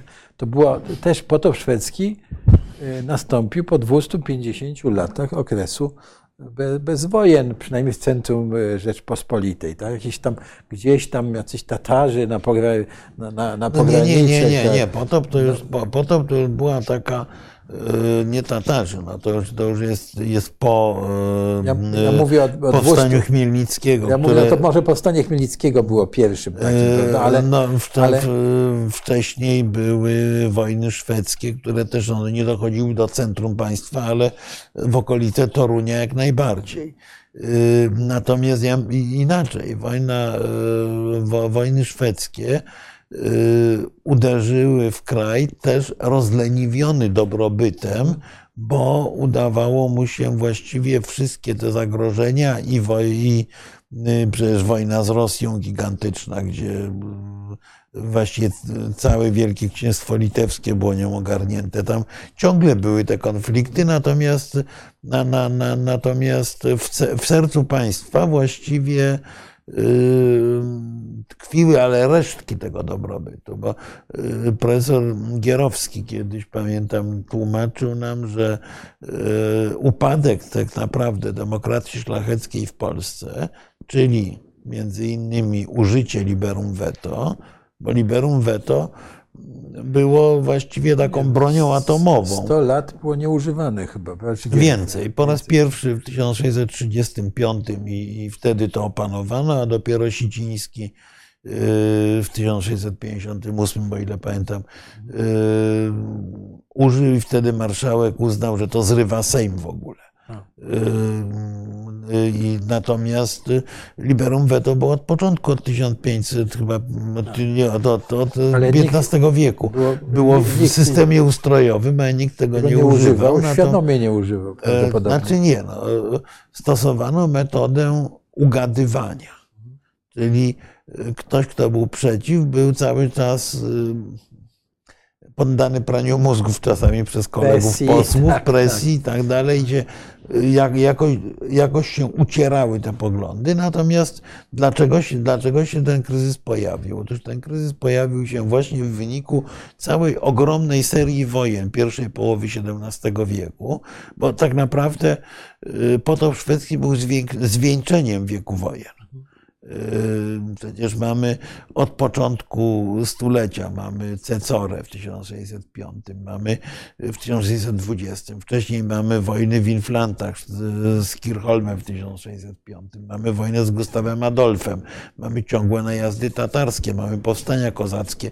Yy, że generalnie o co chodziło? O to, że te kolejne wojny doprowadziły do zdemolowania średniej szlachty no bo jeżeli średni szlachcic, który miał tam folwark z sześć wsi, przeszły przed tam wojska szwedzkie, czy przeszli koza, kozacy Chmielnickiego, to on już to, to on był zrujnowany. A magnat, który miał rozrzucone po całej Rzeczpospolitej swoje włości, jak mu zniszczyli nawet połowę, to z dochodów tej drugiej połowy dość łatwo odbudowywał tę zniszczoną. Oligarcha się utrzymał. I tak, i w efekcie y, w połowie XVII wieku y, cała szlachta, znaczy zniknęła klasa średnia, która była fundamentem tej dziwnej demokracji szlacheckiej Rzeczpospolitej. I wtedy dopiero ten system się zaczął, zaczął rozpadać, więc po, po to był potwornie niszczącym zwieńczeniem tego, natomiast ta seria wojen z kolei no, była właśnie wynikiem tego, poczynając od Rokoszu Zebrzydowskiego, że bo teraz mamy strajki generalne, a w Rzeczpospolitej mieliśmy rokosze. Yy, yy, była, była zwieńczeniem właśnie tego okresu rozleniwienia i dobrobytu, kiedy szlachta nie chciała płacić podatków na wojsko, kiedy nie chciała reformować państwa, bo było dobrze po tak. prostu, no i to się posypało. To drugi, tak, druga taka fala dobrobytu to jest paradoksalnie epoka Augusta III i po której upada Rzeczpospolita, bo też nie ma wystarczającej determinacji do jej obrony. Więc Europa jest trochę w takiej sytuacji. Przypomniałeś to, skłoniłem do tego też, bo żeby to było jako memento, prawda? Na, tak. Że tak, jak jest za dobrze, to, tak, to, to nie jest musimy dobrze. Musimy zawsze myśleć o, o tak. państwie, mhm. albo mówiliśmy to o trzecim samochodzie tak. i tak dalej i tak dalej. Dobrze, jedziemy dalej z pytaniami. E, ja muszę powiedzieć, że e, o aresztowaniach w Niemczech dotyczących zamachu stanu e, nie mam, nie, nie, nie mam komentarza. Tak, to jest, były, były jakieś ludzi, bądź znaleźli, ale to były jakieś ale dwa to, trzy, trzy osoby resztowane. Tak, ale to po, po, od, odłóżmy sobie do spotkania niemieckiego, tak. notabene Janusz Reiter prosił o przesunięcie tego spotkania, bo on nie zdąży wrócić na drugiego. Czyli nie w przyszłym tygodniu, to musimy zrobić, a chyba już po Wielkiej Nocy. ten, No nie, ten dobrze, niemiecki program. Po Wielkiej Nocy, a to w takim razie my się spotkamy drugiego, tak? Tak, tak, tak, tak. tak. E, Jak długo będzie ten niepokój na świecie, zwłaszcza w Europie? Ludzie chcą się rozwijać, pracować spokojnie. Proszę pana White, Oj, pani długo White będzie, oj, długo będzie. Mamy już y, koniec, to znaczy mieliśmy trzy- 30 lat pokoju, a teraz mamy okres niepokoju i musimy Mhm. się do tego przyzwyczaić. Znaczy musimy, y, dlatego tu ciągle mówimy o budowaniu Tak. mhm. bu- e, wielkiej strategii dla Polski, no właśnie dlatego, że jest nie- niespokojnie Tak. i będzie co chwilę nam coś wybuchać i będziemy mieć inflację i będziemy mieć i dlatego trzeba też spojrzeć na to w następnych wyborach, kogo chcemy wybrać, prawda? I żeby po Mhm. prostu być przygotowanym na te niespokojne czasy. No tak, tak się toczy proces historii, że po e, czasie dobrobytu przychodzi czas niepokoju i teraz sztuka teraz polega na tym, żeby przetrwać ten niespokojny czas. Tak, tutaj pan Robert mówi tylko warszawski, słabość Rosji to dobry, do, dobry żart. No, yy, panie Robercie, yy, nie. Yy, Rosja, no widać wyraźnie, że Rosja jest krajem dużo słabszym niż chciała robić wrażenie, niż sama wierzyła, że będzie. Mocarstwowość składa się z kilku elementów mocarstwowość rosyjska wyglądało na to, że jest zbudowana na potędze surowcowej i potędze armii. Y, Po, po tym, jak się pojawiło Sprawdzam, to okazało się, że jedynym elementem mocarstwowym w Rosji jest bomba atomowa. Trochę mało na mocarstwo. Mocarstwo musi posiadać soft power, mocarstwo musi posiadać projekt atrakcyjny dla innych. Y, Oczywiście potężną gospodarkę, oczywiście potężną armią. Wobec tego y, Rosja udowodniła, że jest słabsza dużo niż sądziliśmy. To nie znaczy, że jest bardzo słaba i nie można jej lekceważyć, natomiast jest znacząco słabsza y, niż, y, niż nam się wydawało, niż ona sama w to wierzyła. To jest dość kluczowe pytanie o Rosję.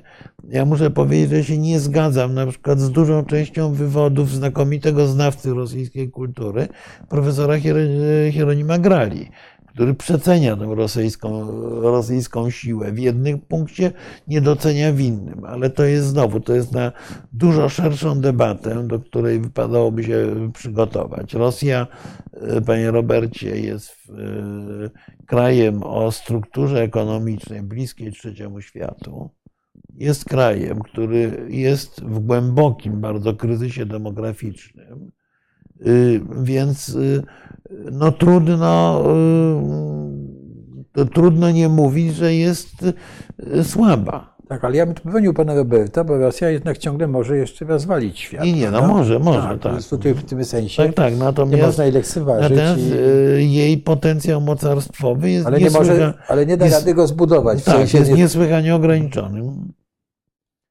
Pani Irena Bilska, jak w tym przypadku, ale w jakim przypadku, bo ja tu szczerze mówiąc nie wiem, do czego pani się odnosi. Yy, Zasada zarządzania przez konflikt. Yy, Kto kogo do czego sprowokował? może to dotyczy sytuacji w tej właśnie, No właśnie wojny nie. na Ukrainie. To. No właśnie nie wiem, Albo to chyba nie. Zarządzanie przez konflikt jest rzeczą ryzykowną. Aczkolwiek powszechnie stosowaną Zupełnie na powszechnie, przykład w tak, polskiej polityce. Przypomnijmy, prawda, że można e, e, spróbować zarządzać przez konflikt. No, Rosj- Rosjanie próbowali w 1905 roku, prawda, nie. Nie, nie, no nie udało, zarządzanie przez konflikt na różnych poziomach. Amerykanie próbowali Irak zbudować, e, Tak. w pewnym sensie też się nie udało, także to trzeba mieć dobry pomysł, żeby. I tak e, generałowie to zawsze wymagają od e, tych polityków, no dobrze, to my, my swoje zrobimy, e, pokonamy, to, ale czy wy macie prawda, pomysł na to dalej? Więc to jest mm, ciekawe zagadnienie. Wzbudzić. Musimy trochę przyspieszyć, bo, bo, Tak, już e, skończymy. Na razie.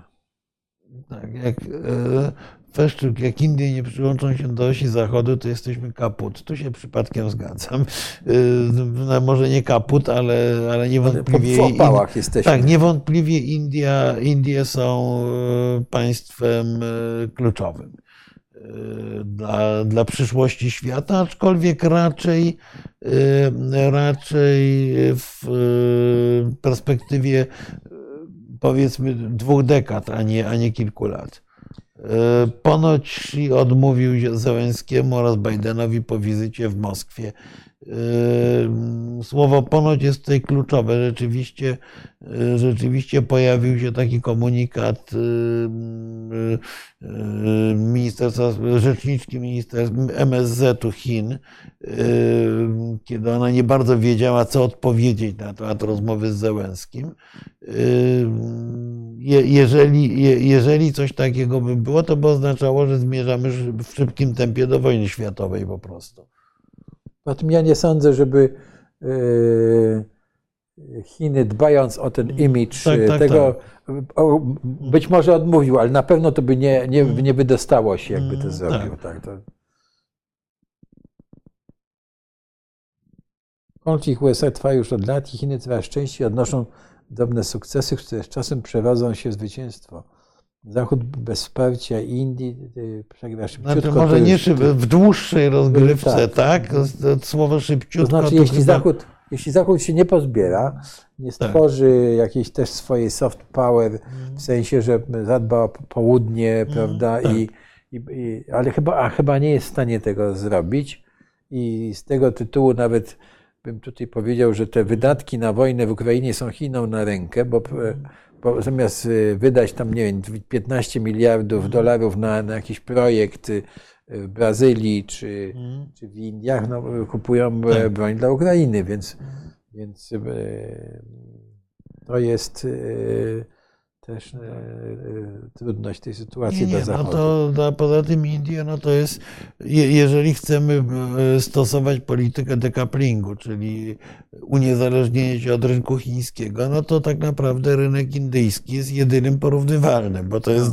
też ponad miliard klientów po prostu, no, wygłodzonych i z biednych. Y, którzy, których można. Czy mają pieniądze, to jest jeszcze. No, ale to za chwilę. To Chińczycy, trzeba... też nie, Chińczycy też nie mieli, ale daliśmy im zarobić. I no to trzeba dać mają. zarobić. I, i, no tak, tak. No właśnie, właśnie myślę, że zresztą kilka krajów globalnego południa mówi o tym, że one są gotowe to jest zagrożenie dla Chin, bo to może, bo tu możemy wejść w rywalizację. To jest, to jest ciekawa rzecz, to mówił między innymi Erdogan, ale nie tylko. E, mówił, że są gotowe, że przejąć na siebie e, obowiązek e, fabryki świata na miejsce Chin. Że proszę bardzo, my możemy robić to, co robią Chińczycy, jesteśmy bliżej, jesteśmy bardziej obliczalni, nie rywalizujemy. Y, więc za chwilę może coś takiego być i, i no z naszego punktu widzenia, od punktu widzenia Zachodu jest to bardzo dobre. Oczywiście, oczywiście Zachodu, który istotnie y, y, ma ochotę dominować, no ale ponieważ my jesteśmy po tej lepszej stronie, to, to, to, to się pod tym podpisuje.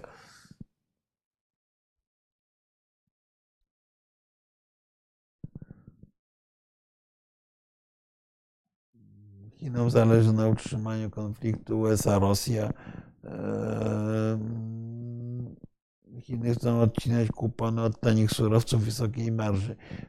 Panie Jarosławie, teoretycznie tak, ale teoretycznie, ponieważ y, eskalacja tego konfliktu amerykańsko-rosyjskiego prowadzi prędzej czy później do tego, że Chiny muszą się znaleźć po jednej ze stron i wtedy nie będą odcinać kuponów, tylko będą płacić cenę.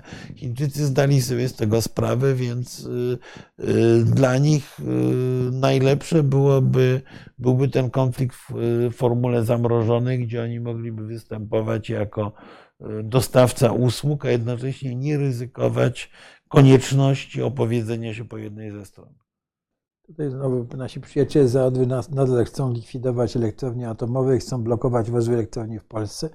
No, no, ja rozumiem, że no chcą jest... likwidować i chcą blokować, rzeczywiście nam e, Są krytykowali. Głosy, tak, ale e, mogą sobie chcieć, no, jest, to jest to lekkie, le, lekkie wariactwo. Nie wiem dlaczego, dlaczego ten, te elektrownie atomowe są dla Niemców tak ważne, ale e, zgoda, no, no, trzeba im po prostu przemówić do rozsądku, ale oczywiście jak w każdym wypadku ma to drugą stronę, mianowicie Mianowicie daje to szansę na przynajmniej taktyczny sojusz z Francją, której z kolei zależy na tym, żeby elektrownie atomowe traktować jako elektrownie ekologiczne, zielone i tak dalej. No i tu wchodzimy w ten, to o czym zawsze mówimy, w taką typowo europejską grę dyplomatyczną. Grę i tak. tak dalej. Proszę zwrócić uwagę, jak ta gra się toczy, jeśli chodzi o te silniki spalinowe, hmm. prawda? Bo jak reszta Europy przekonuje Niemcy. Tak. No a skąd, i... skądinąd my tutaj wspieramy Niemców jako zwolennik samochodów spalinowych. Ja się tutaj przyłączam, ale to jest indywidualna opinia. Nie, no, znaczy nie, uważam, że kryzys znaczy nie, spalinowego kiedyś nastąpi, znaczy, niewątpliwie. I to jak, tam, jak wszystkiego, natomiast wszystkiego, że... jak słusznie zauważyli w Niemczech właśnie w tej chwili, że jeżeli że już zaczynają być kłopoty z siecią elektroenergetyczną, już jest na tyle no. dużo samochodów elektrycznych w Niemczech, że już zaczynają stanowić obciążenie dla sieci energetycznej. Y, ja jak mówię, kiedyś sobie policzyłem na zasadzie takiego, e, takiego e, tutaj rady na temat gardła pani Janina. Bardzo dziękuję. Y, ja muszę powiedzieć, że to, to, to, to nie jest takie proste, bo to jest w ogóle są obrzęki strun głosowych, które trzeba po prostu zoperować, ale pewnie dopiero po zakończeniu sezonu akademickiego. Y, już taką operację dwa razy miałem robioną. No, mam przewrażliwione na gadanie właśnie, jak moja pani profesor powiedziała, krytykując mnie, że za dużo mówię. Y, y, więc to będziemy pomału zmierzać do końca, ale ale y, urwałem, urwałem wątek dotyczący, dotyczący samochodów. Ja kiedyś policzyłem, że gdybyśmy, gdyby się udała ta zapowiedź Morawieckiego, że będzie milion samochodów elektrycznych. Przypominam, nie ma ich czym naładować. Przypominam, że w roku 2025 według pana premiera miał być ten milion samochodów. To już prawie już, prawda, za półtora roku. E, otóż, e, gdyby był ten milion samochodów elektrycznych, to trzeba zbudować e, półtorej elektrowni wielkości Bełchatowa, żeby te samochody mogły w ogóle się naładować. Ja już nie mówię o sieci ładowarek, technologii. Tak. Mówię o, o, tym, że gołego prądu po prostu, gdyby te samochody wróciły, ludzie by wrócili tymi samochodami milionem. Nie, nie, nie 15 milionami, tylko milionem tych samochodów. Wróciliby o 15 z pracy, czy o 16, podłączyli je do gniazdka, to w tym momencie byłoby wielkie boom, blackout na całą Polskę. Y, mm, więc, y, więc oczywiście z tymi samochodami elektrycznymi to, to, to, to jest. Tak, tutaj tak, to, to cały. Ja dziękuję Państwu za porady zdrowotne. Y, będę się starał, będę się starał posłuchać łyżka miodu. Okej. Okay.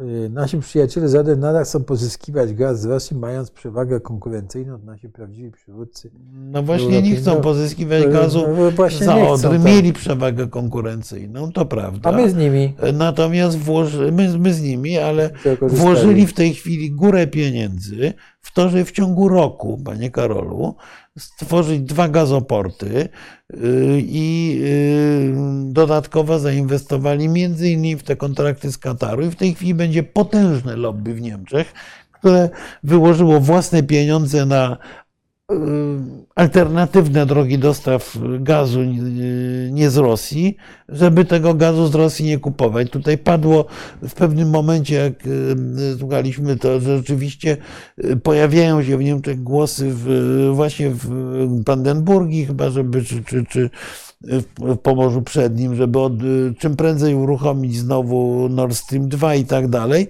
No są grupy interesów. Natomiast y, Niemcy naprawdę zrobili dużo, żeby się. Oni są w tej chwili niezależni od gazu z Rosji. I, i y, proszę pamiętać, że nawet jeżeli, nawet jeżeli powiedzmy, by zaczęli ten gaz z Rosji w sytuacji pokoju kupować, to my też byśmy wtedy może, być może kupowali, to, to my stoimy w y, sytuacji luksusowej, my dyktujemy ceny. Rosjanie nie mają już możliwości dyktatu i szantażu. To wtedy jest to, tak powiem, normalny handel. Pan pisze o odpadach i tak dalej. E, e, no, prędzej czy później znajdzie się jakaś technologia wykorzystania odpadów. No oczywiście, że prędzej czy później się znajdzie. E, Między Pytanie, innymi, między innymi ten uran w pociskach po, po że tak powiem, dezaktywacji ty- jest, tak. mhm. jest wykorzystany. No, No tak, no ale miejmy nadzieję, że nie, Nie będzie trzeba- aż tak dużo tych pocisków nadzieję, potrzebne. tak. E, mm, Były informacje USA, że są mobile laboratorium broni chemicznej, co miało być przyczyną do interwencji.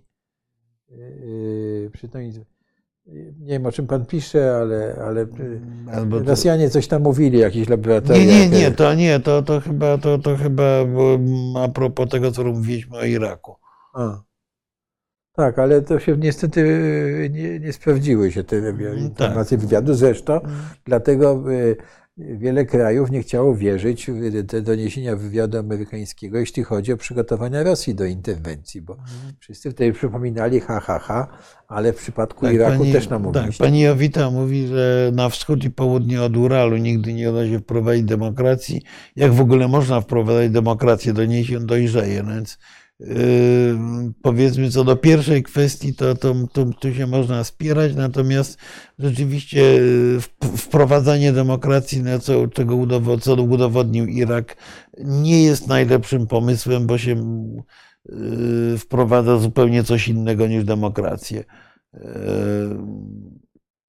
To jest pytanie, jak wojna na Ukrainie i wyczerpywanie zasobów ludzkich grupy Wagnera może wpłynąć na rozkład wpływów w Afryce? To, to jest e, długa historia. e, e, Przy czym to oczywiście nie wojna na Ukrainie na razie wpływa w niewielkim stopniu na rozkład wpływów w Afryce. Na razie.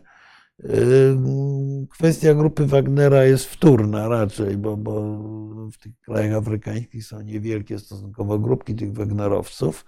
Natomiast myślę, że spór właśnie nazywany niekiedy nową zimną wojną y, istotnie wpłynie na sytuację w Afryce, jak to jest na, na dłuższą rozmowę, ale, ale mam nadzieję, że coś, co się brzydko nazywa kolektywnym Zachodem, będzie w stanie wrócić do rywalizacji, zwłaszcza, że Afryka jest po pierwsze źródłem surowców, po drugie nieprawdopodobną bombą demograficzną, która może nam wybuchnąć pod, po, po, po, pod stopami i się wtedy nie, nie pozbieramy.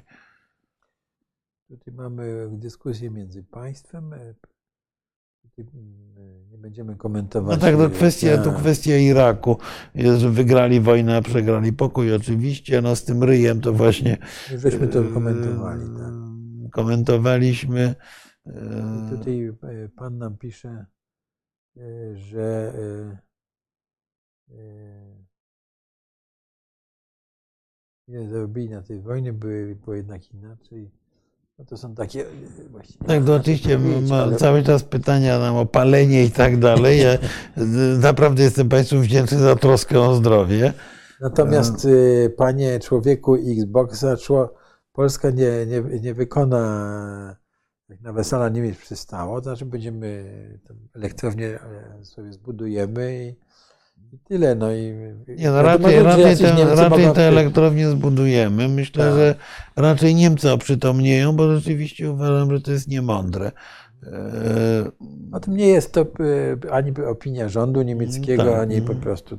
Także to jest takie na- nagłaśnianie Tak, no sprawy. to się. My też u nas się protestuje przeciwko różnym kwestiom w Niemczech, prawda? I to jest no- normalne, że tak powiem, w wolnych krajach można. Znaczy nie, no ale to rzeczywiście z poziomu politycznego w Niemczech są próby tam interweniowania, ale w Polsce nie budować elektrowni atomowej, zresztą to samo robili z Czechami, Yy, co, co jest jakimś takim chyziem części klasy politycznej, niedobrym i yy, myślę, że yy, myślę, że nie tu jednak wasalem nie jesteśmy, więc, więc, więc sobie po, po, poradzimy. Znaczy tutaj widzę, że yy, ktoś yy, ewidentnie jako troll rosyjski występuje o tym. Tak. Edmund. Tak, no, poz- pozdrawiamy trolla rosyjskiego. Pozostawiamy to i tak bez komentarza. Paweł Wojtek, Do- Donald. y, y, No tak, to mówię, nie, nie, nie chcę być, nie, chcę nie chcemy wchodzić celowo Proszę- zupełnie proszę państwa, w nasze sprawy wewnętrzne. Proszę sięgnąć do gazet, przejrzeć sobie, jak Tak. funkcjonował w polityce zagranicznej Tusk, jak było zajęcie Krymu. Tam są ciekawe informacje czy, y, i tak dalej. Więc odsyłam Państwa do własnych y, badań Tak. i wy, wyrobienia sobie zdania. To co? Mi się wydaje, że. Już, już czas- skończyliśmy? Czy Tak, bo, tak jest, jest, że skończyliśmy. ale nie, ko- pytań, O matko, pytań, jeszcze pytań bo to, to było mnóstwo jeszcze właśnie. Panie, staramy się czytać pytania na głos, na które odpowiadamy, Tak. oczywiście. E, No, w większości tu mamy kom- komentarze, nie pytania, Tak, między państwem. Że zieloni wywodzą się z ruchów antyatomowych, chowają się za zielonym szyndem. W tej chwili już mniej zieloni, chyba bardziej, ba, ba, ba, bardziej socjaldemokraci w Niemczech to są. pytanie, żeby spełnić E, życzenie. Tak. No nie, bo tam pan Krzysztof, e, przecież zieloni wywodzą się z ruchów antyatomowych. To prawda i chowają się za zielonym No szyldem. to dotyczy- nieprawda, bo, Nieprawda. Nie, e, bo, bo w tej chwili bardziej socjaldemokraci są anty, Tak. antyatomowi niż zieloni. Nie, Zresztą niemieccy zieloni, proszę pamiętać, prawda, pracowali bardzo ciężko. Joszka Fischer, żeby przyjąć nas do NATO i tak dalej, i tak dalej. No, e, Nie, nie, no to, to jakby to, a- to, to, to, no, to jest co innego ma- niż te nie- elektrownie, ale... Tak, a tak, ale, ale, ale no, zachowują się bardzo przytomnie Tak. zieloni, jeśli chodzi o politykę energetyczną również. Także ty. Tak, dlaczego Unia nie może podjąć tak prostej decyzji, jak zaprzestanie No bo tak, zmiany no bo czasu? Pan ma tyle E, racji, że w tej chwili mamy w pół do Nie, ale, nie, ale, e, ale w, tak naprawdę w Unii prawie ta decyzja zapadła i się okazało, że jest kilka krajów, które się z jakichś powodów opierają. E, Tak, No pan, to jest gdyby była- właśnie, Gdyby, gdyby była była większościowe, głosowanie, to można by to byśmy nie mieli przegłosować. tak. czasu, a ponieważ było weto, to, to mamy dalej czas. No, Pan Mateusz, bardzo słuszne pytanie. Indonezja, Indonezja jedno z przyszłych mocarstw, ale e, proszę wybaczyć, dzisiaj nie damy rady już tego. Natomiast Panie Mateuszu, obiecuję, że wrócimy do kwestii Indonezji, bo to jest Indonezja rzeczywiście to- bardzo ważne państwo, e, kluczowo położone i, no i poza tym Największe- 300, największe- 300 milionów. To największy tak. kraj muzułmański Tak na, jest. na świecie, także, e, e, e, także bardzo ważny kraj. Dobrze, proszę Państwa, bardzo Państwu dziękujemy. Pytanie o DeSantisa też sobie od- odłóżmy na następny, bo Tak. to jest, wa- to, to jest też ważne pytanie. tak. tak. bo my możemy e, za dwa lata znaleźć się w zupełnie innej sytuacji. Jak, No, w zupełnie właśnie nie, ale, w- ale w No, istotnie nie. innej. Ja uważam, że w bardzo innej możemy się znaleźć. Mm. No ale dobrze, odłóżmy sobie to pytanie na następną dyskusję. Proszę Państwa, bardzo, dziękujemy. Nie odpowiedzieliśmy na pewno na wszystkie pytania. Tak, no większość była komentarze, które e, żeśmy po- pominęli. Była też dyskusja bardzo ciekawa między państwem. Także spotykamy się za tydzień. Tak, nie, nie, niestety musieliśmy odłożyć na poświęta ze względów y, technicznych tę debatę niemiecką, ale pamiętamy ją, przeprowadzimy. Y, zwłaszcza kwestia niemiecka się pojawia, natomiast, y, natomiast będziemy pamiętali o Indonezji. Tak, ale wymyślimy, do czego wrócimy, bo może byśmy jednak wrócili do tej e, e, wielkiej strategii Polski, żebyśmy po prostu jeszcze No, raz ją owszem. przypomnieli, bo trzeba spróbować Państwa zaangażować w tę dyskusję również. Bardzo Państwu dziękujemy. Proszę Państwa, jest godzina 21.40 według starego czasu i naszych organizmów, e, według naszych chyba też. Tak. Także życzymy Miłego wieczora. miłego wieczoru, spokojnej nocy i do zobaczenia za, za tydzień.